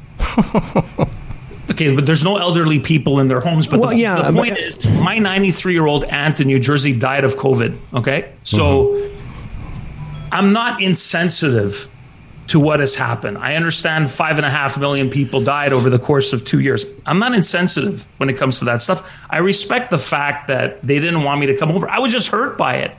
I'm allowed and, feel and that's also that your. I was- prerogative as well. You, you know, mm-hmm. it's their prerogative to do what they did, and it's your. It's up to if you want to feel that way. That's fine. That's how I felt. But But you don't. I think they- what you're saying is you don't want people to come away from this thinking you're trying to be Joe Rogan or the Kid Carson thing, and you're and, and you want people to know that there's more to your podcast than just mandates and masks and bullshit. truthfully, my fr- if you watch episode one, I had um, Rick Campanelli, Rick the Temp. yeah, we know. Rick. on, right on ET Canada. It was a great conversation. It was a two-hour conversation, and COVID didn't come up once. That I mean, this was never supposed to be a COVID pandemic-leaning podcast. It just ended up going there after I had I had one of the dragons from Dragons Den, Vince Vince Guzzo, who's a huge personality in in Quebec. And uh, he was against the vaccine passports. He's double vaxxed. He came in. We had a nearly three hour conversation, 20,000 views and 5,000 downloads later. I was like, well, this was good. And this, and it was very polarizing. Not everybody agreed. Obviously, the majority of the people didn't agree. And so that's the way it went for a while. Yesterday, or my my guest the other day, which I just uploaded this morning, is is a J- uh, just for laughs comedian Angelo Tsarouchas. Yeah, I know We Andrew. barely talk about COVID, and it's a funny conversation. It's Well, com- yeah. So you, obviously you're walking a tightrope because you know going the COVID route has cost you sponsors, and of course that's your lifeline. Um, but again, I, people are going to question like another uh, another point you're talking about. You wanted to play "We Are the Champions" after they announced that the mandates were going to be um, lessened. Like I, I didn't understand what that was about too. Like who's the champion? The numbers are down, so they're relaxing the mandates. It's just the way it goes. I was being. There's no doubt I was being in Yeah. that podcast facetious and oh, okay. in your face, and you know, said some things that I don't regret. But I look back and I go, why did I say those things? Because I'm a pretty compassionate person. Why Right. would I say that stuff? And we know if that. you were if you were listening to CJAD, the, you know our equivalent of CFRB here in uh, Montreal, all they did, Fred, it's, it's like they had a, a, a free pass to dehumanize and mistreat people and stigmatize people who were unvaxxed for a good year. Mm-hmm. The shit they were saying on the air, I couldn't believe these were some of my former colleagues. I took offense to it. Mm-hmm. So this was a way in a, that I, in a way that I came on the podcast and and and said, you know what, for the people out there who felt that they had a right not to be vaccinated and believed in freedom and, and pro-choice, this was a good day for us because in a couple of weeks everything is going back to normal. And I do understand your argument that ninety, you know, if ninety percent or what I don't believe it's as high as ninety because I know there's a lot of fake shit going on out there. But let's give it hmm. eighty five percent, eighty it doesn't matter. We've we've attained the herd immunity, and and I get what you're saying. But there's always going to be people who doubt the vaccines. It's happened during the, its 120 year history. And this particular one, in my opinion, has not worked as well as the ones f- that we've known as kids and we've Yeah, taken but, as but kids. Frank, How do you Frank, know the that? reason There's still we- a lot of but- stuff- but- there's but still a lot of stuff that we don't know about Yeah, this. Frank. There's a lot of okay, well, that's okay. Let me just say though, it, Yeah. Ha- it- we reached herd immunity or, or, or something close to it you would think. Yeah. because people got vaccinated. So, and, and you understand why it's. Well, I don't. dis- I don't agree with that. I think we would have Okay. reached it if people oh, didn't okay, get vaccinated either. Yeah, but it, it's do you not. know that? y- y- yeah. Well, I, that's based on what I've read and believe, and Okay, but let me finish my thought. Mm-hmm. And and when people talk about what I've read and what I believe, who are not virologists or PhD scientists, I, we always have to take those with a grain of salt. hundred percent. But but the reason that we've reached whatever we've reached, uh, uh, you know, you can't. That, that, it's not fake news that eighty to ninety percent of Canadians have been vaccinated. The reason it's a bit contentious is we're those people that did that for the greater good. And you know, there's a thing called Occam's razor, which is basically the theory that the most, the simplest explanation is there is the usual is usually the right one. So you can argue that some of this is fake, there this isn't doing as well as other vaccines, but but is that the chances are that this is a vaccine that's that's worked, and that's why we're returning to normal life. Like because what other can see it explanation? I- what I- other I explanation is there vaccine. for us returning to normal life? It just it just magically went away. Well, I believe there's there's other places that you know were open throughout COVID. I mean, we could argue this till the end of time, but and they reached herd immunity by in with different means or a lower vaccination rate. I'm not. Which I'm not places here are those? sitting here saying I'm a doctor, where- or virologist, or epidemiologist. Where was that? Where was that? People reached herd. Reached, Well, you know, people don't like to hear it, but Florida, Arizona, Texas, all those states remained open, and And you, you saw their death rate. Well, I mean, really? I mean, I don't know. The numbers I looked at, see, that's the thing, Fred. You may be looking at some numbers. I'm looking at some state numbers. I look at the numbers in Quebec Right. from year to year, and the numbers are off a couple of hundred people. Now, I But again- understand every life is important, but, But you understand, too, with our health system here in Canada, and Doug Ford explained this yesterday, this virus was all about hospitals, hospital capacity, yeah. and the surge. That's why we had to do it. That's Fred, why, why- we all had to buy in. But why and after we got to we got to fix that. But why after decades exactly? We have to. When are we going to fix it? Well- because for my entire lifetime here in Quebec, the system has failed, and now wave after wave after wave, instead of coming up with a new solution, so that we're not put in a position where we go back. No, but like fix what's going on in the hospitals. Oh, let's fi- absolutely. let's fix the healthcare system. A- absolutely. They don't do that. They're just so. What are they going to do next winter? Same thing is going to happen in Quebec, and we're going to shut down again because the, the health care system is compromised. Are we ever going to? No, I, I don't think we are because we know enough now. We've learned a lot about this virus, and We I know think we're going to okay. learn how to live with it. In the early going, when everybody had the answers, nobody had the answers, so we had to look after each other. But I mean this from the. bo- I- I'm I'm being honest. I'm not making up this shit. I know doctors, okay, that are one is a COVID doctor, one is um, he's a surgeon, does major operations. They're never going to come out. They're they're never going to come out and say because they're putting their whole livelihood at risk, their whole career. They don't want to lose their license. Many have told me in secrecy that they've that we've made a lot of mistakes with this pandemic. I, I'm sure we have. So, a lot, you know, so I said to them in a private conversation to several of them, Am I wrong saying what I'm saying? You know what they said? You're not wrong. They didn't say I was right, but they go, You're not wrong.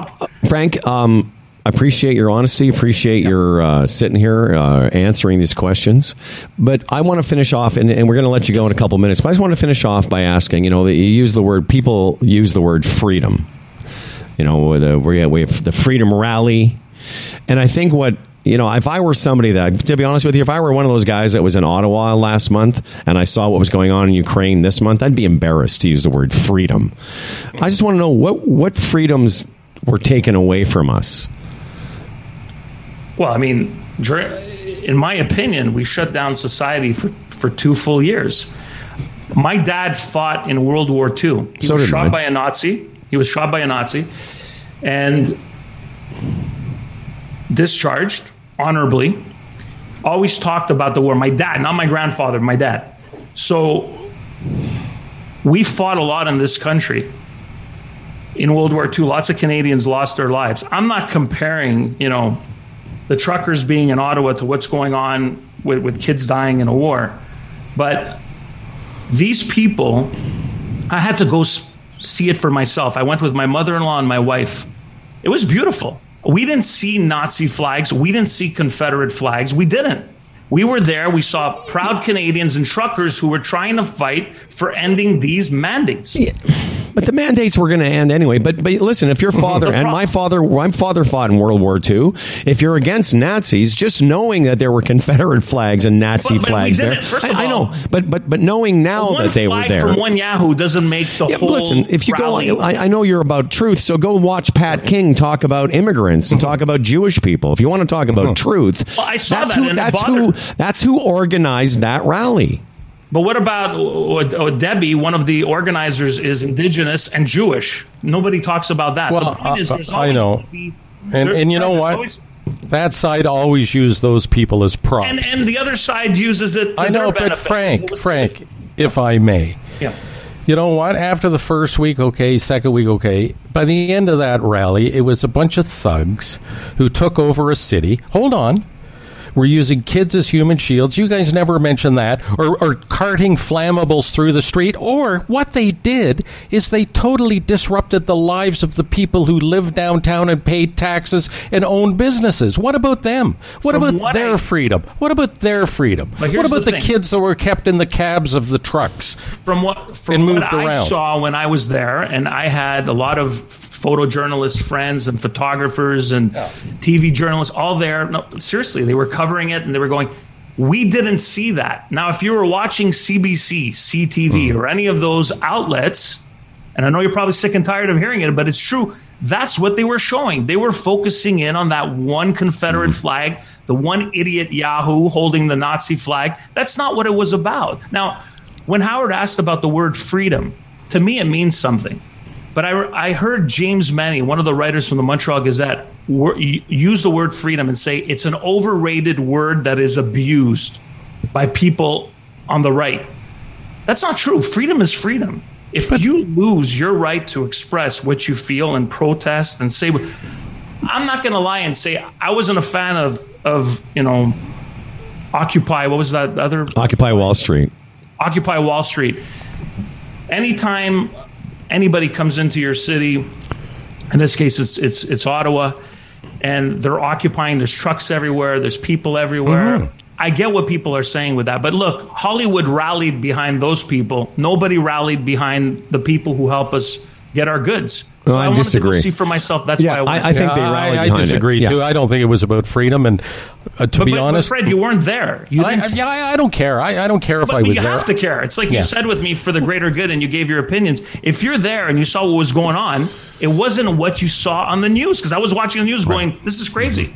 Mm-hmm. It was an occupation for three weeks, went on too long, and it wasn't good for the city, and it destroyed the lives of people that live there and pay taxes. That's what the news portrayed. That's not what was going on there on the front lines. I'm telling you, that's not what. Well, if you according to some people who live there on the front lines, it was. But again, I don't want to. Now, now we're just going to start yelling at each other. Yeah. So we No, have, no, and no, we have not to gonna wrap things up. I love you guys. Come No. I know you do, and and and, and I'll tell you, Frank.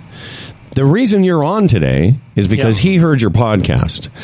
And, and not not totally. I, I mean, we, we you know we we're old you know work colleagues, but the thing that got our attention, and I think you you've you know you said it yourself. Mm-hmm. You wanted to do a podcast. You had these sponsors. You started the podcast, and they got a little nervous around your content. The irony is, I can tell you now, as a guy that markets in these things, that the irony is you're going to get some attention from having this point of view, which is fine. And that's, and I, I in a weird way, it, safe. You know, look, it's tough to get noticed, and you've already gotten some noti- notice.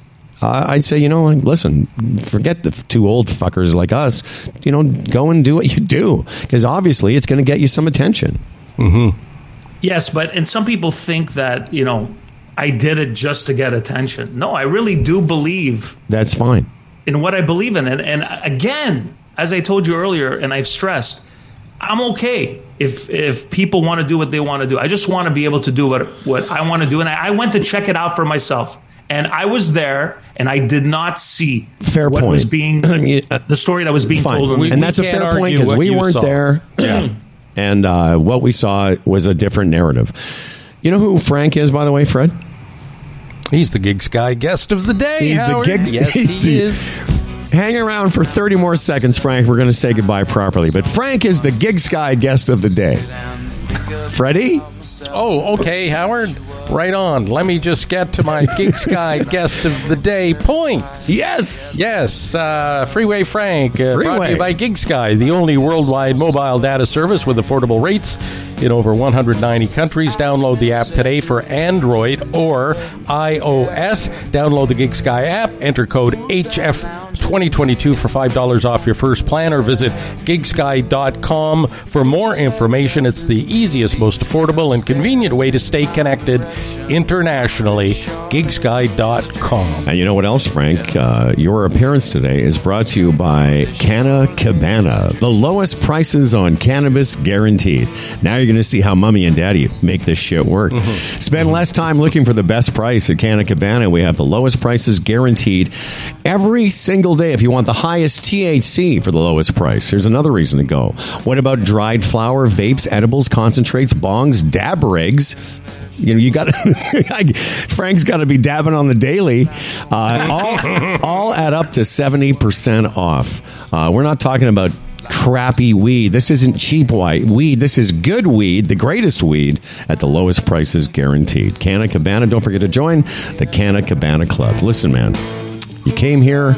You're a good man. You know, you got a crazy uh, point of view, but I don't give a shit. You're, a, you're a good fella. Uh, we all work together. Uh, we're going to have good feelings about this because you're a stand up guy. And Thanks, uh, these are crazy times. And uh, thanks to all your friends and neighbors, we've made the world a better place. and, uh, I, I'm an asshole. Thank you. And also, is GigSky interested in sponsoring my podcast? yeah. F- Frank, you're not an asshole. Although I'm as, as your friend, if I'd have been with you for episode eight, I would have said, uh, "I'm not sure I'd put that up on the." On Fair the enough, Frank. I, I, I'm not sure I would let that out there, Frank. And you know, if it's, it's cost you sponsors, because let's be honest, at the end of the day, it's sponsors that are going to allow you to continue. So we wish you the best, and hopefully you can align yourself with some sponsors that will uh, go with it. And I'm sure they're out there.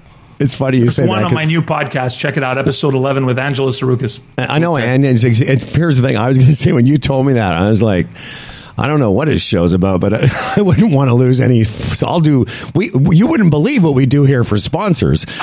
so, uh, anyways, go with uh, Baby Jesus. All the best to you, and um, uh, just tell us again. It's called Yeah, check it out uh, on on Instagram. The uh, handle is at Real Drive By Podcast, and it's called The Drive By, and it's available on Spotify, Apple, Amazon, Google, uh, TuneIn, and Podbean, and on YouTube at The Drive By. Not a boy. And Frank, I will leave you th- with this. I know the Maple Leafs aren't a playoff team. There's no way they're not going anywhere. Happy? Because I know it now. Thanks, Fred. Now that you've said it that way, they're probably going to go further than they have since. Yeah, it's a reverse psychology with him. He's know, it's so desperate, really. Fred, I, I like the old Fred when he's taking Wait, and, shots and at you don't know this By the about way, me. uh, but I, listen, I, pl- I worked in Montreal, I worked in Toronto, but my team is Boston, and I know you fuckers hate that. Well, believe it or not, and I think I've always told you this before I go. I, I believe it or not, hate the Leafs more than I hate the Bruins. No. Yeah. Well, you, you hate all Toronto teams Jays, Raptors, all of them, right? Yeah. yeah. Raptors, I might like it. I mean, I Come don't really on. Like, they're the less of the three evils. Um, there he is, Freeway Frank, our old Thanks, friend. Freeway. Frank Thanks, guys. DePaulo, Love you who I just found out his last name today after knowing him for 20 years. Frank's show is called The Drive By. Drive By Podcast, as he said, you can get it wherever podcasts are sold. Listen, man, all the best to you and uh, good health Uh, stay uh, true, and uh, everyone should check out your podcast. All right, man. Keep Thanks, guys. doing it. Keep doing it. Yeah, Love exactly. you guys. Thanks, Fred. Thanks, Okay, Howard. see you. Yeah, pal. man. Take it That's easy. another great advice, Fred. Keep doing it, Frank, because here's the thing I'll tell you. The last thing I'll say is we know a lot of ex broadcasters that came into this studio, did five or six, ten episodes, and then they never did it again, my friend. If you get to, if you can keep this going for a year, you'll be a very, you'll be in a very, very small group. Thanks, guys. I'll take that advice. Love you guys. Keep Thank it. you. Love you All too. right, see you later. There's Freeway Frank, everybody. Frank DePalo. Boom, boom, boom, boom, boom. Okay, just let yourself out there, my friend. We're uh, going to continue. yeah, We've got other, yeah, we got other shit to do. You're just one of a bunch of people we're talking to today. Uh, yeah.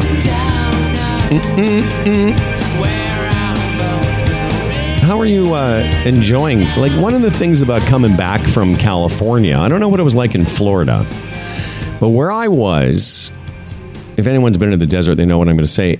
By five thirty, where I was, it was it was dusk because when the sun goes down behind the mountains, um, it, it becomes dark earlier.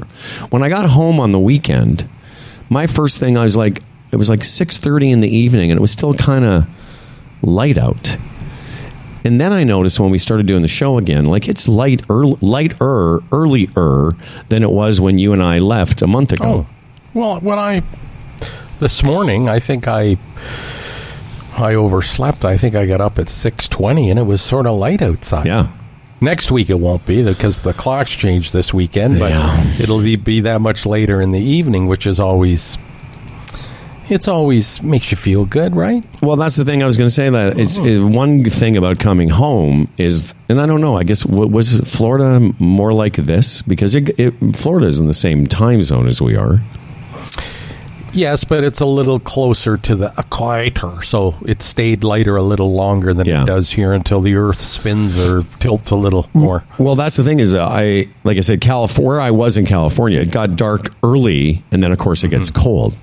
Um, Toronto Mike is here. He's still recording an episode with the uh, staff, old staff of uh, of CFNY. Uh, it started last night at seven, but it's still recording now. It's going to be his longest episode ever. What it is, it's a tribute to 102.1, and it's 102.1 hours long. How you doing, guys? Good.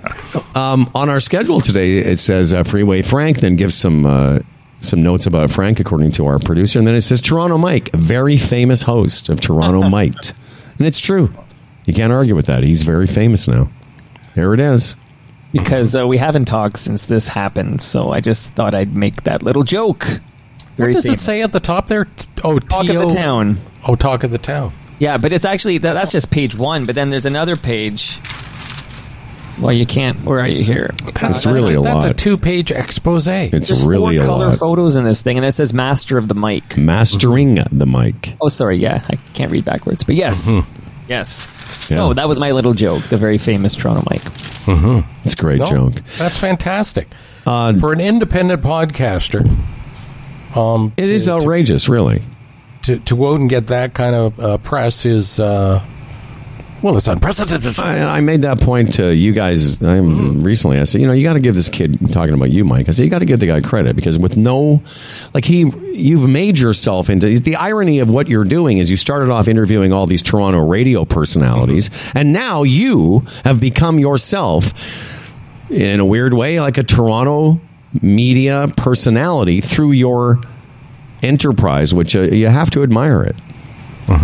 Thank you. Honestly, uh, even last night when I was on that Zoom with all those CFNY legends, uh, for a brief moment, I thought maybe I belonged there. Like it was a, ble- a brief, fleeting moment. where Well, I let's said, not get "Okay, I-" carried away. That's not. Let's not. You know, come on. And then I remembered how ludicrous that. Then you remembered We're you talking- never come worked on, at you do a- CFNY. Yeah, you do a show on the internet. I never worked at CFNY. exactly. Well, let's not be. Let's not kid ourselves. You're doing a show on the internet, Mike. That's what somebody. I remember somebody said that to us hmm. early on. Oh, yeah. What you guys are doing a show on the internet? And they made and they said internet like it was like something most people hadn't heard of ten years ago. But I know. no, Isn't listen. it- that is wild.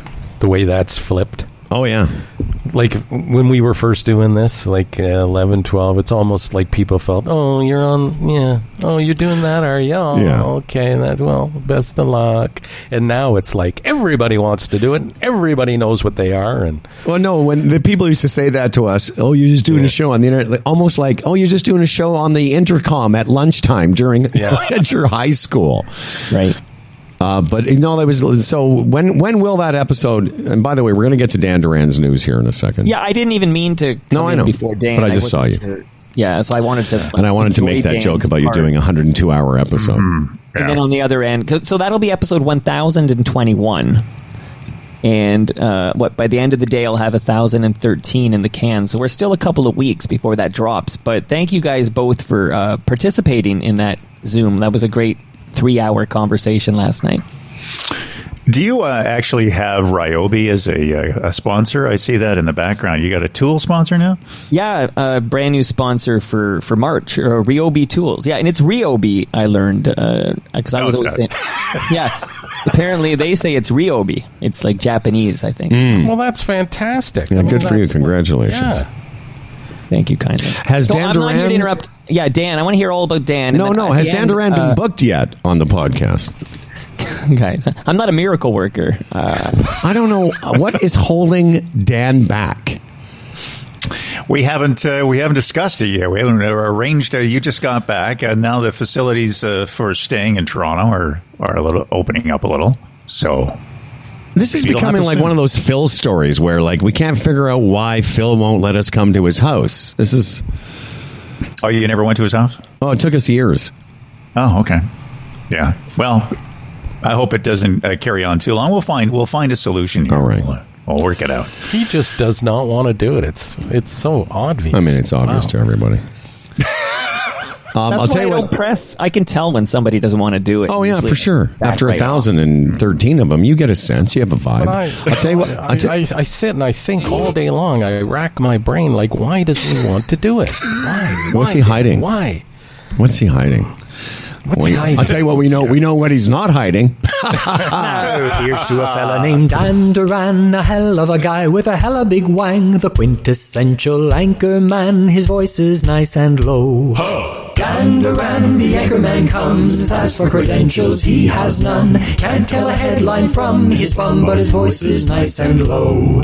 Dan Duran, the anchor man's here. He's prone to falling off his chair, but he's got a big wang, so he don't care, and his voice is nice and low. My voice is nice and low.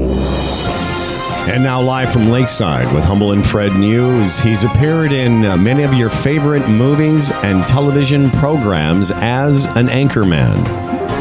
And here he is in his character that we all have grown to know and love Anchorman Dan Duran. Before you personally sanction Russia, at least make sure it falls under the Russian regime. For example, vodka.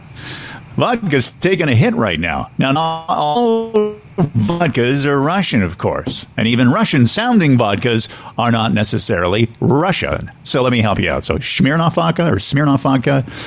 Uh, Russian originally, made in Os- uh, in uh, Moscow, uh, is now owned by a, a, a British drink company, and it's brewed all over the world. Stolchanitsa vodka, or Stoli, is formerly a Russian product, now brewed uh, in Latvia.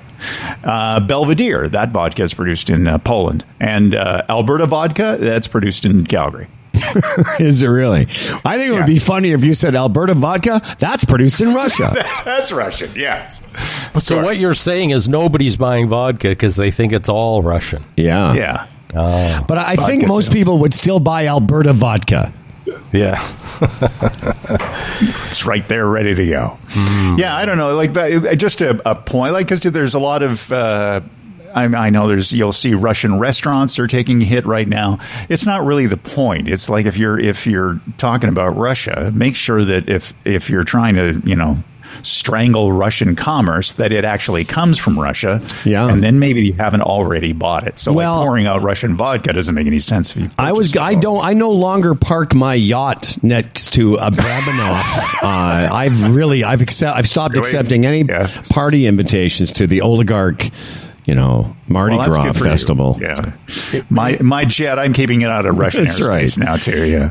Hey, but, but here's the problem with that. You talk, you say Russian restaurants are taking a hit. I might be reluctant to go into a res, a Russian restaurant right now, whatever that is, only because I might be afraid of what I might hurt, might hear, or you know, or get the impression that the proprietor is leaning that way because there have been incidents of uh, restaurants, you know, putting on their menu uh, messages about Ukraine and pro Russia. And I don't know what I'd do if I went into a restaurant and saw something like that. I certainly would lose my appetite. I think. Well, and, what, and you make a point. Like, what like other than Russian dressing, like w- Yeah, what is, is? Russian food? It's like, oh, well, let's go have some cold potato cabbage soup or some shit. I don't like. I don't know.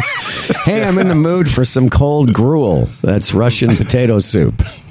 You know, there was a, there was a story last week. I think in Sarnia, there's a restaurant called the Leaky Pump or something.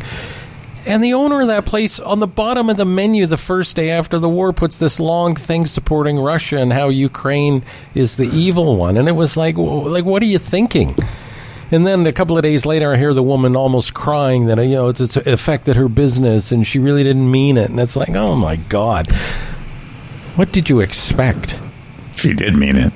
Yeah, That's the I point. You so. can't go back on something like that unless you know, sort of chart the course in some way. I was going to segue into a leaky pump story, but I, I don't know if Dan has an, any other uh, news items for us today. Well, I've, yeah, I've got a nice one. I know that Fred would like this story, so Dan Duran has a story that uh, he believes Fred will like.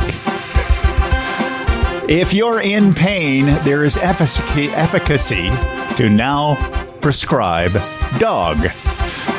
For a, parent, patient suffering from pain in an emergency room, they did a study just recently, and just 10 minutes with uh, with a dog may help reduce pain. And I guess this applies to all kinds of pets. The study took uh, like 200 patients, uh, half of them, uh, like there's a control group, and uh, they rated pain from 1 to 10 after 10 minutes after spending time with a dog. Then they re rated the pain, and the, the pain had actually gone down.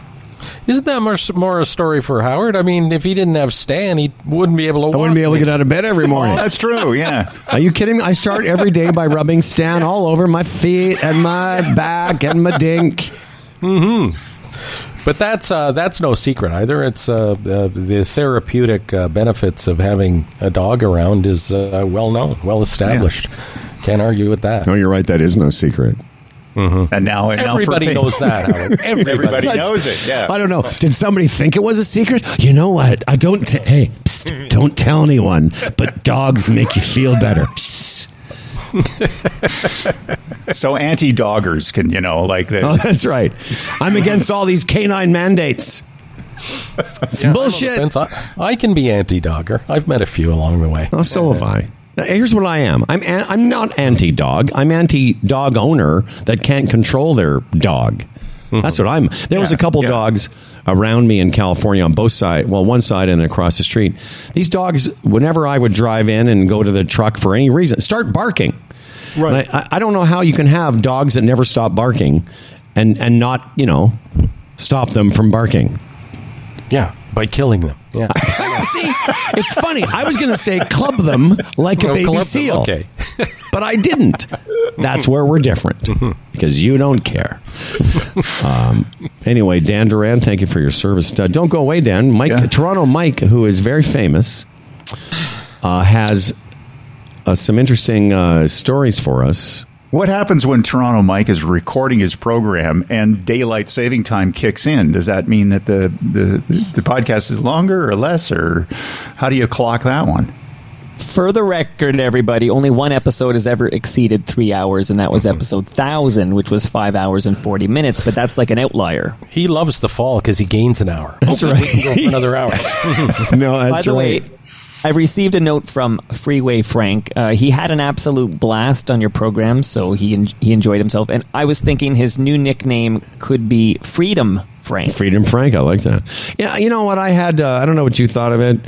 I, I just didn't want to get into too much back and forth with him because honestly, you could sort of see that Frank is fairly reasonable. I mean, he's made a choice. I don't know if I were his salesman or sales manager, I would, you know, if you had four sponsors, you'd probably want to keep them for more than a couple episodes. That would be my takeaway. But Amazing to get four off the top like that. I- absolutely, I'm, well, he's. Well, he starts with a brand, right? I was going to say that he's very well known. Was very well known in Montreal. Did ten years of mornings there, and it's a small market. It's it's a big city, but as an English market goes, it's smaller than Edmonton and Calgary. So if you're on the radio there, you become more famous. Is my point than you do here, mm-hmm. unless you're Toronto And- Mike. You know, and it's noble to stand your ground, but you know, a lot of that opinion is based on. I was going to get into that based on misinformation. It just is, and that's where it's dangerous. When you're taking the side that's only supported by one or two percent, you know, you're sort of hanging yourself out there. But at the same time, how do you cut through the noise in 2022? I kind of said that to him as well. Yeah. I, like he did something that got attention, Right. uh, and Right. and to be fair, it's not that we wouldn't have had Freeway Frank on the show, but we don't really do that much. Let's put it this: I would not want to be launching Toronto Mike in 2022. Like, I I feel like you either were there at the beginning, like you guys were, and that's why you guys are the the, the podcast legends you are. But Podcast now- goats, I think we should start calling ourselves. coming in now with with a million podcasts, how do you cut? How do you end up with a two page uh, spread in the Toronto Star if you start today? You. Impossible. I, I'm still trying to figure out how you did, but, but let's Media, talk I don't know about some. ra- happened. Listen, like, well, I, I, I um, that was a joke, by the way, but I, and because you know how much I admire you. Let's talk about some other radio people. Uh, Mike Well- Cooper, recently on Toronto Mic'd. Okay, let's play that clip right now. This is Mike Cooper. It's very brief, and I think you'll enjoy it. Here we go. They say hello to you. I was on the, I was on a Zoom Oh, with yeah. them this morning, and Yeah. they said say hi to Coop I, for me. I have a lot of time for them. Uh, yeah, the, uh, I- I- uh, Fred is uh, the worst golfer ever. I mean, it, sincerely, the worst. And- Wow. And uh, and uh, his partner, you know, Howard. J- J- uh, Howard, uh, is uh, is a is like a scratch golfer. He's fantastic. But yeah, he's uh, very good. Oh, so you know? Yeah, just Well, because he, he likes to tell me bet. he won he won the senior Oh, championship li- here. and- He's really he's really good. Once again, I hate him for that. You know, and like, 'cause I, I'm I'm a bad golfer. I love the camaraderie. I just don't like the game. Yeah. Uh, I think The that was a little unfair saying you're the worst golfer. Yeah, but you know, he's a comic. He's a morning guy. Yeah, comic. exactly. No, but I'll tell you about uh, Cooper. And I had told you at the time when I golfed with him at Six Foot Bay, sort of a grown up course. He shot in the 80s, but the most unorthodox, and I'm one to talk about unorthodox, but the weirdest stance and swing, but he just punches the ball at the hole all the time. And like at the end of the day, it's like in the 80s. Uh, one of those guys you watch around you, you you learn something like hey you know if i just do this and do that then maybe i can lower my score because it's not much to watch but it sure gets results Well, you know, it's not how, it's how many. I got a million. That's right, I, got a, I got a million of those. Uh, well, it's nice hearing. Mike, Mike Cooper once said to me, this was shortly after you and I, because in, in 2003, 4, and 5, we worked down the hall from Mike Cooper when he was the morning guy at EZ Rock 97.3, which has become Boom, which I worked at briefly. I'm trying to remember Mike and Fred. Man, Dan, you wouldn't remember who he didn't he work with someone named Christine? Christine Cardoso. Christine mm-hmm. Cardoso, really nice person. She went on maternity leave, and then they brought in. They Erin brought in Erin to Davis. in, and the rest is history. Mm-hmm. But I remember Mike saying to me about you and I. He said, "You know, I'm a, I'm a radio uh, pers- person. You guys are radio personalities." Something to that effect. Because for most of Mike's career, I mean, he was a personality, but for most of Mike's career, he did rock jockeying and did 20 second intros. And, you know, the probably the most he ever talked was his time with Erin uh, at both stations. So I, I, it was, I just, I know he was always a big fan of uh, what we did.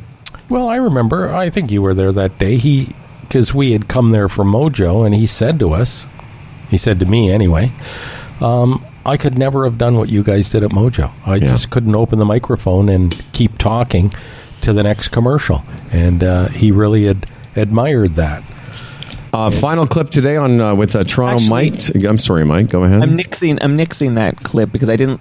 like how the audio sounded at the beginning. Oh, when I was okay. So, but but I do want to just clarify a couple of quick things. One is uh, Jay Brody, who was on that Zoom with you guys yesterday. Sweet guy. They they they, they joined the Edge in 2020, just before the pandemic. But they were uh, a team. The three of them had been a team for years on Y108, so they had chemistry and stuff. Oh, okay. Oh, okay. See, because I Fred was talking about that earlier. Yeah. Okay. Right. So they had And, worked uh, together.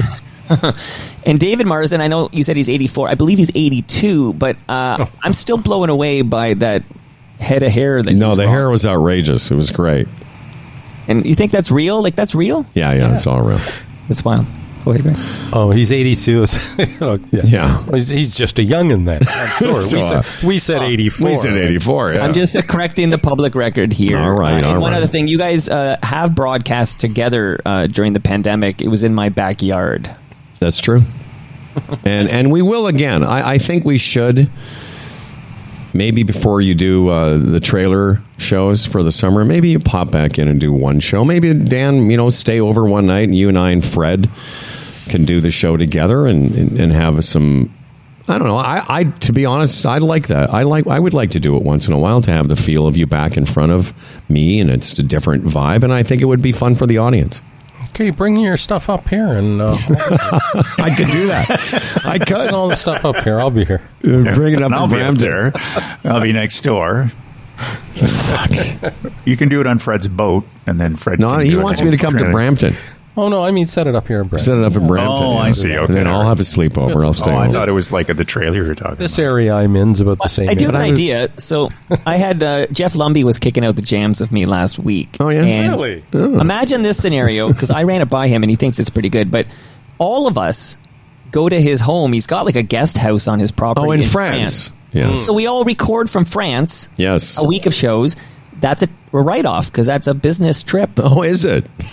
is Yeah, it well, really? we're, we're we're doing a live broadcast from France, so I feel like there's some tax, some some kind of uh, There you know, incentive there. Wait a second. You're saying if we did a live show from another location, we can write that off? Fred. Why not? Why not? Like, talk to your accountant. I'm not one. I, But, am uh, teasing, not? Mike. Yeah, we've thought about it. Yeah, yeah. No, you talk to your accountant after uh, the CRA is questioning it. That's when you talk to your Yeah. accountant. You just do it. yeah, yeah, you do, you do it. Yeah, You know, Mike, we've just done a, a month on the road. Believe me, we're well aware of what we can write off. Okay, but I'm trying to get myself to France. Is what I'm trying. All right. Maybe you should Well, get the uh, French tourism board to sponsor you all. Yes. I like that. Mm-hmm. Too. Just ideas, everybody. Just throwing out ideas. The idea is a good meeting. Good meeting. We're all going to France. Let's go to France and do the show from Lumby's. Uh, Toronto Mike, the uh, podcast available where podcasts are sold. Frank DePalo, Drive By podcast available also where podcasts are sold. The Dan Duran appearance, I think we should just keep teasing it because when it finally happens, kids, that is going to be something. A Yeah. deep dive into the Dan Duran story. And I will tell you what, Mike, I will supply you. Actually, Lumby and I will supply you with several story starters. Little, hey, ask Dan about the time he dropped the joint off the 32, 32nd floor of the hotel in Cal- in uh, uh, Hawaii. Uh, Hawaii, yeah. Yeah, ask him about that's, that. That's famous. That's lore. Ask him the, the real talk I'm Oh, it's a, that's for. the real talk Yeah. people need to hear. Yeah. better than dropping his child. Yes. Yeah, that's true. Yeah, didn't do that. Ask him about the time that he washed his feet in the pool of the uh, Hilton in uh, Hawaii. That was another famous Dan Duran story. Oh, what, his feet were all sandy, so Yeah. he just dipped them in. The Because and he got mad because they didn't have longer a. story. Pardon me, Yeah. Dan. There's a longer story there. I just didn't do it that. I- There's a reason for me doing it, right? Yeah, we were high. Number one. Number But one, we what- were stoned. Number two, we went into a hotel we weren't staying at, and we're, we're all uh, high as monkeys, and there was no foot bath. So Dan not only not, and when Dan said there was no foot bath, he was washed his feet in this pool that had a butterfly inlay on the bottom. And the security people came over and asked him what he was doing, and he said, "There's no foot bath here." And they said, "We are you staying here, sir?" And he went, "No." And when they went, "Fuck away!"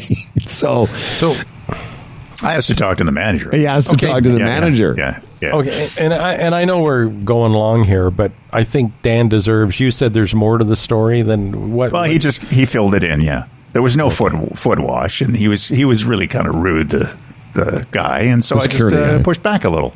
But you, That's all. But, but you washed your feet in a pool. That, that's the point of the story. Well, where else should I wash them? I was, you know, You like just don't do that. okay. Even I know that, and I have no. Like, look at me. Well, I was but- younger then. Well, yeah, the so best- maybe I didn't know that. I so didn't there was know. Dan and I and one other person who I can't remember. I just remember it was one of those things where we were so high, I didn't want to talk to anyone. like it was that kind of thing where you're like sort of high and paranoid. And I've always admired Dan for many reasons, but he had the wherewithal during this fog that I was in to go and talk to a security person who was giving us shit for Dan washing his feet in this beautiful pool. I always admired it. I was like, wow, that's something I would have done. I remember hiding out in the bushes watching watching the whole thing go down. You guys I'm like, wanted to run away. Oh yeah, we, I said we should. I said I wanted to run, but I also wanted to stay to watch your encounter with the manager.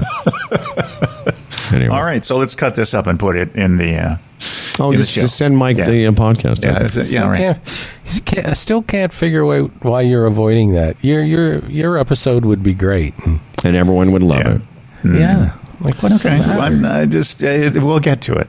All right, so let's Thanks, do for, uh, thanks for the encouragement. a little segment we call "What's on the show next week." What's on? Uh, what's on the show? What's on the show next week? Next week on Humble and Fred, Jackie Delaney is our guest on Monday. All right. She makes her return. The uh, the aforementioned Jeff Lumby makes his monthly on uh, Tuesday. Noel Kassler is our guest on Wednesday. Catch up on all the American stuff, and then uh, Thursday show again. A lot of balls in the air, so I'm not ready to announce this uh, Thursday's guest. Okay, man. right on. Well, Peace everyone, love uh, yeah, all. I yeah. sort of finished by saying that uh, I don't know. You know, going to be watching a lot of news over the next couple of days, and I just keep. Maybe you guys are like this. I just keep tuning in, hoping to hear some good news, and you know, cross our fingers. There'll be some good news before there's more bad news. How about that? Nicely said. Thank you. Won't you be watching mostly golf? Yes. And that's what you're talking about. Yes, I will be, my guy wins before the bad news. In between golf, I will be checking in on the Ukrainian people. I want to see a winner before I have to worry about nukes. That's Okay. right. I want to no. I want to see Tiger come back before Is, there's is there, uh, is there any? Is it a big golf uh, weekend? Is there Yes. some big golf yeah, thing? the, the Players Championship is on this Okay. weekend. I'll All be right. watching that. Okay. But I'll call you at what time? Well, no, you, you I'm going to see you Friday night. You're staying here. Dan's coming to town. He's going to a play. Linda Cash, his friend, and Yes. then we're going to go for we're going to have breakfast together. You and I and Rachie on Saturday morning. So I'm looking forward to that. Mike, on. Mike, is there anything I any pre-interview questions I should ask Dan just to get? Dan, just know you're in good hands. Uh, ask Mike Cooper about his experience. when he Exactly. last. He loved All it. right. so Okay. love it too. Daniel. This episode. Should I start now? Or Yeah, that'd be good. More? Yeah. Okay. This episode of Humble and oh no, Fred was sorry, brought- sorry. I apologize. Stop. There's more to say. Okay. Yeah, there's more. Cursing during your commute Can I again? just say one thing? Do you find Not yourself now. living at work instead of working from home? Couldn't this have been an email? When it feels like all that's left is work hard, you know it's time to play. It's easy to find your next favorite game at Bodog.net. Play free casino games, get poker tips, and check out the latest sports odds. Visit Bodog.net today. Hashtag make a play. Uh, and before we get to Dan Duran, I think we. Uh, I don't think you talked about our good friends at the Chamber Plan, did you? Well, I must. The Chambers of Commerce Group Insurance Plan, Canada's number one group benefits plan for small business. Become part of the Chamber Plan. Yes, and you can give your employees a great benefits package at a very reasonable cost. You can't afford it because all these small companies create the image of a big and it holds premiums down. And they've done a great job at doing that over the past few years. Take the time today, chamberplan.ca, get a free quote. And now here's Toronto mic'd guest, Dan Duran. This episode of Humble and Fred was brought to you by GigSky, the Retirement Sherpa, the Chambers Plan, Bodog, Health Gauge, Canna Cabana, and GoDaddy. For Humble and Fred, I'm Dan Duran. And remember, Humble and Fred want you to know that they love you, just in case. So it was the last thing you heard from them, even though it was me, Dan Duran, who said that. They love you. On behalf of us, we do love you. We'll see you on The Monday. habitations in the towns we know. A place we saw the lights turn low. The jigsaw jazz and the get fresh flow. Pulling out jobs and jamboree handouts. Two turntables and a microphone.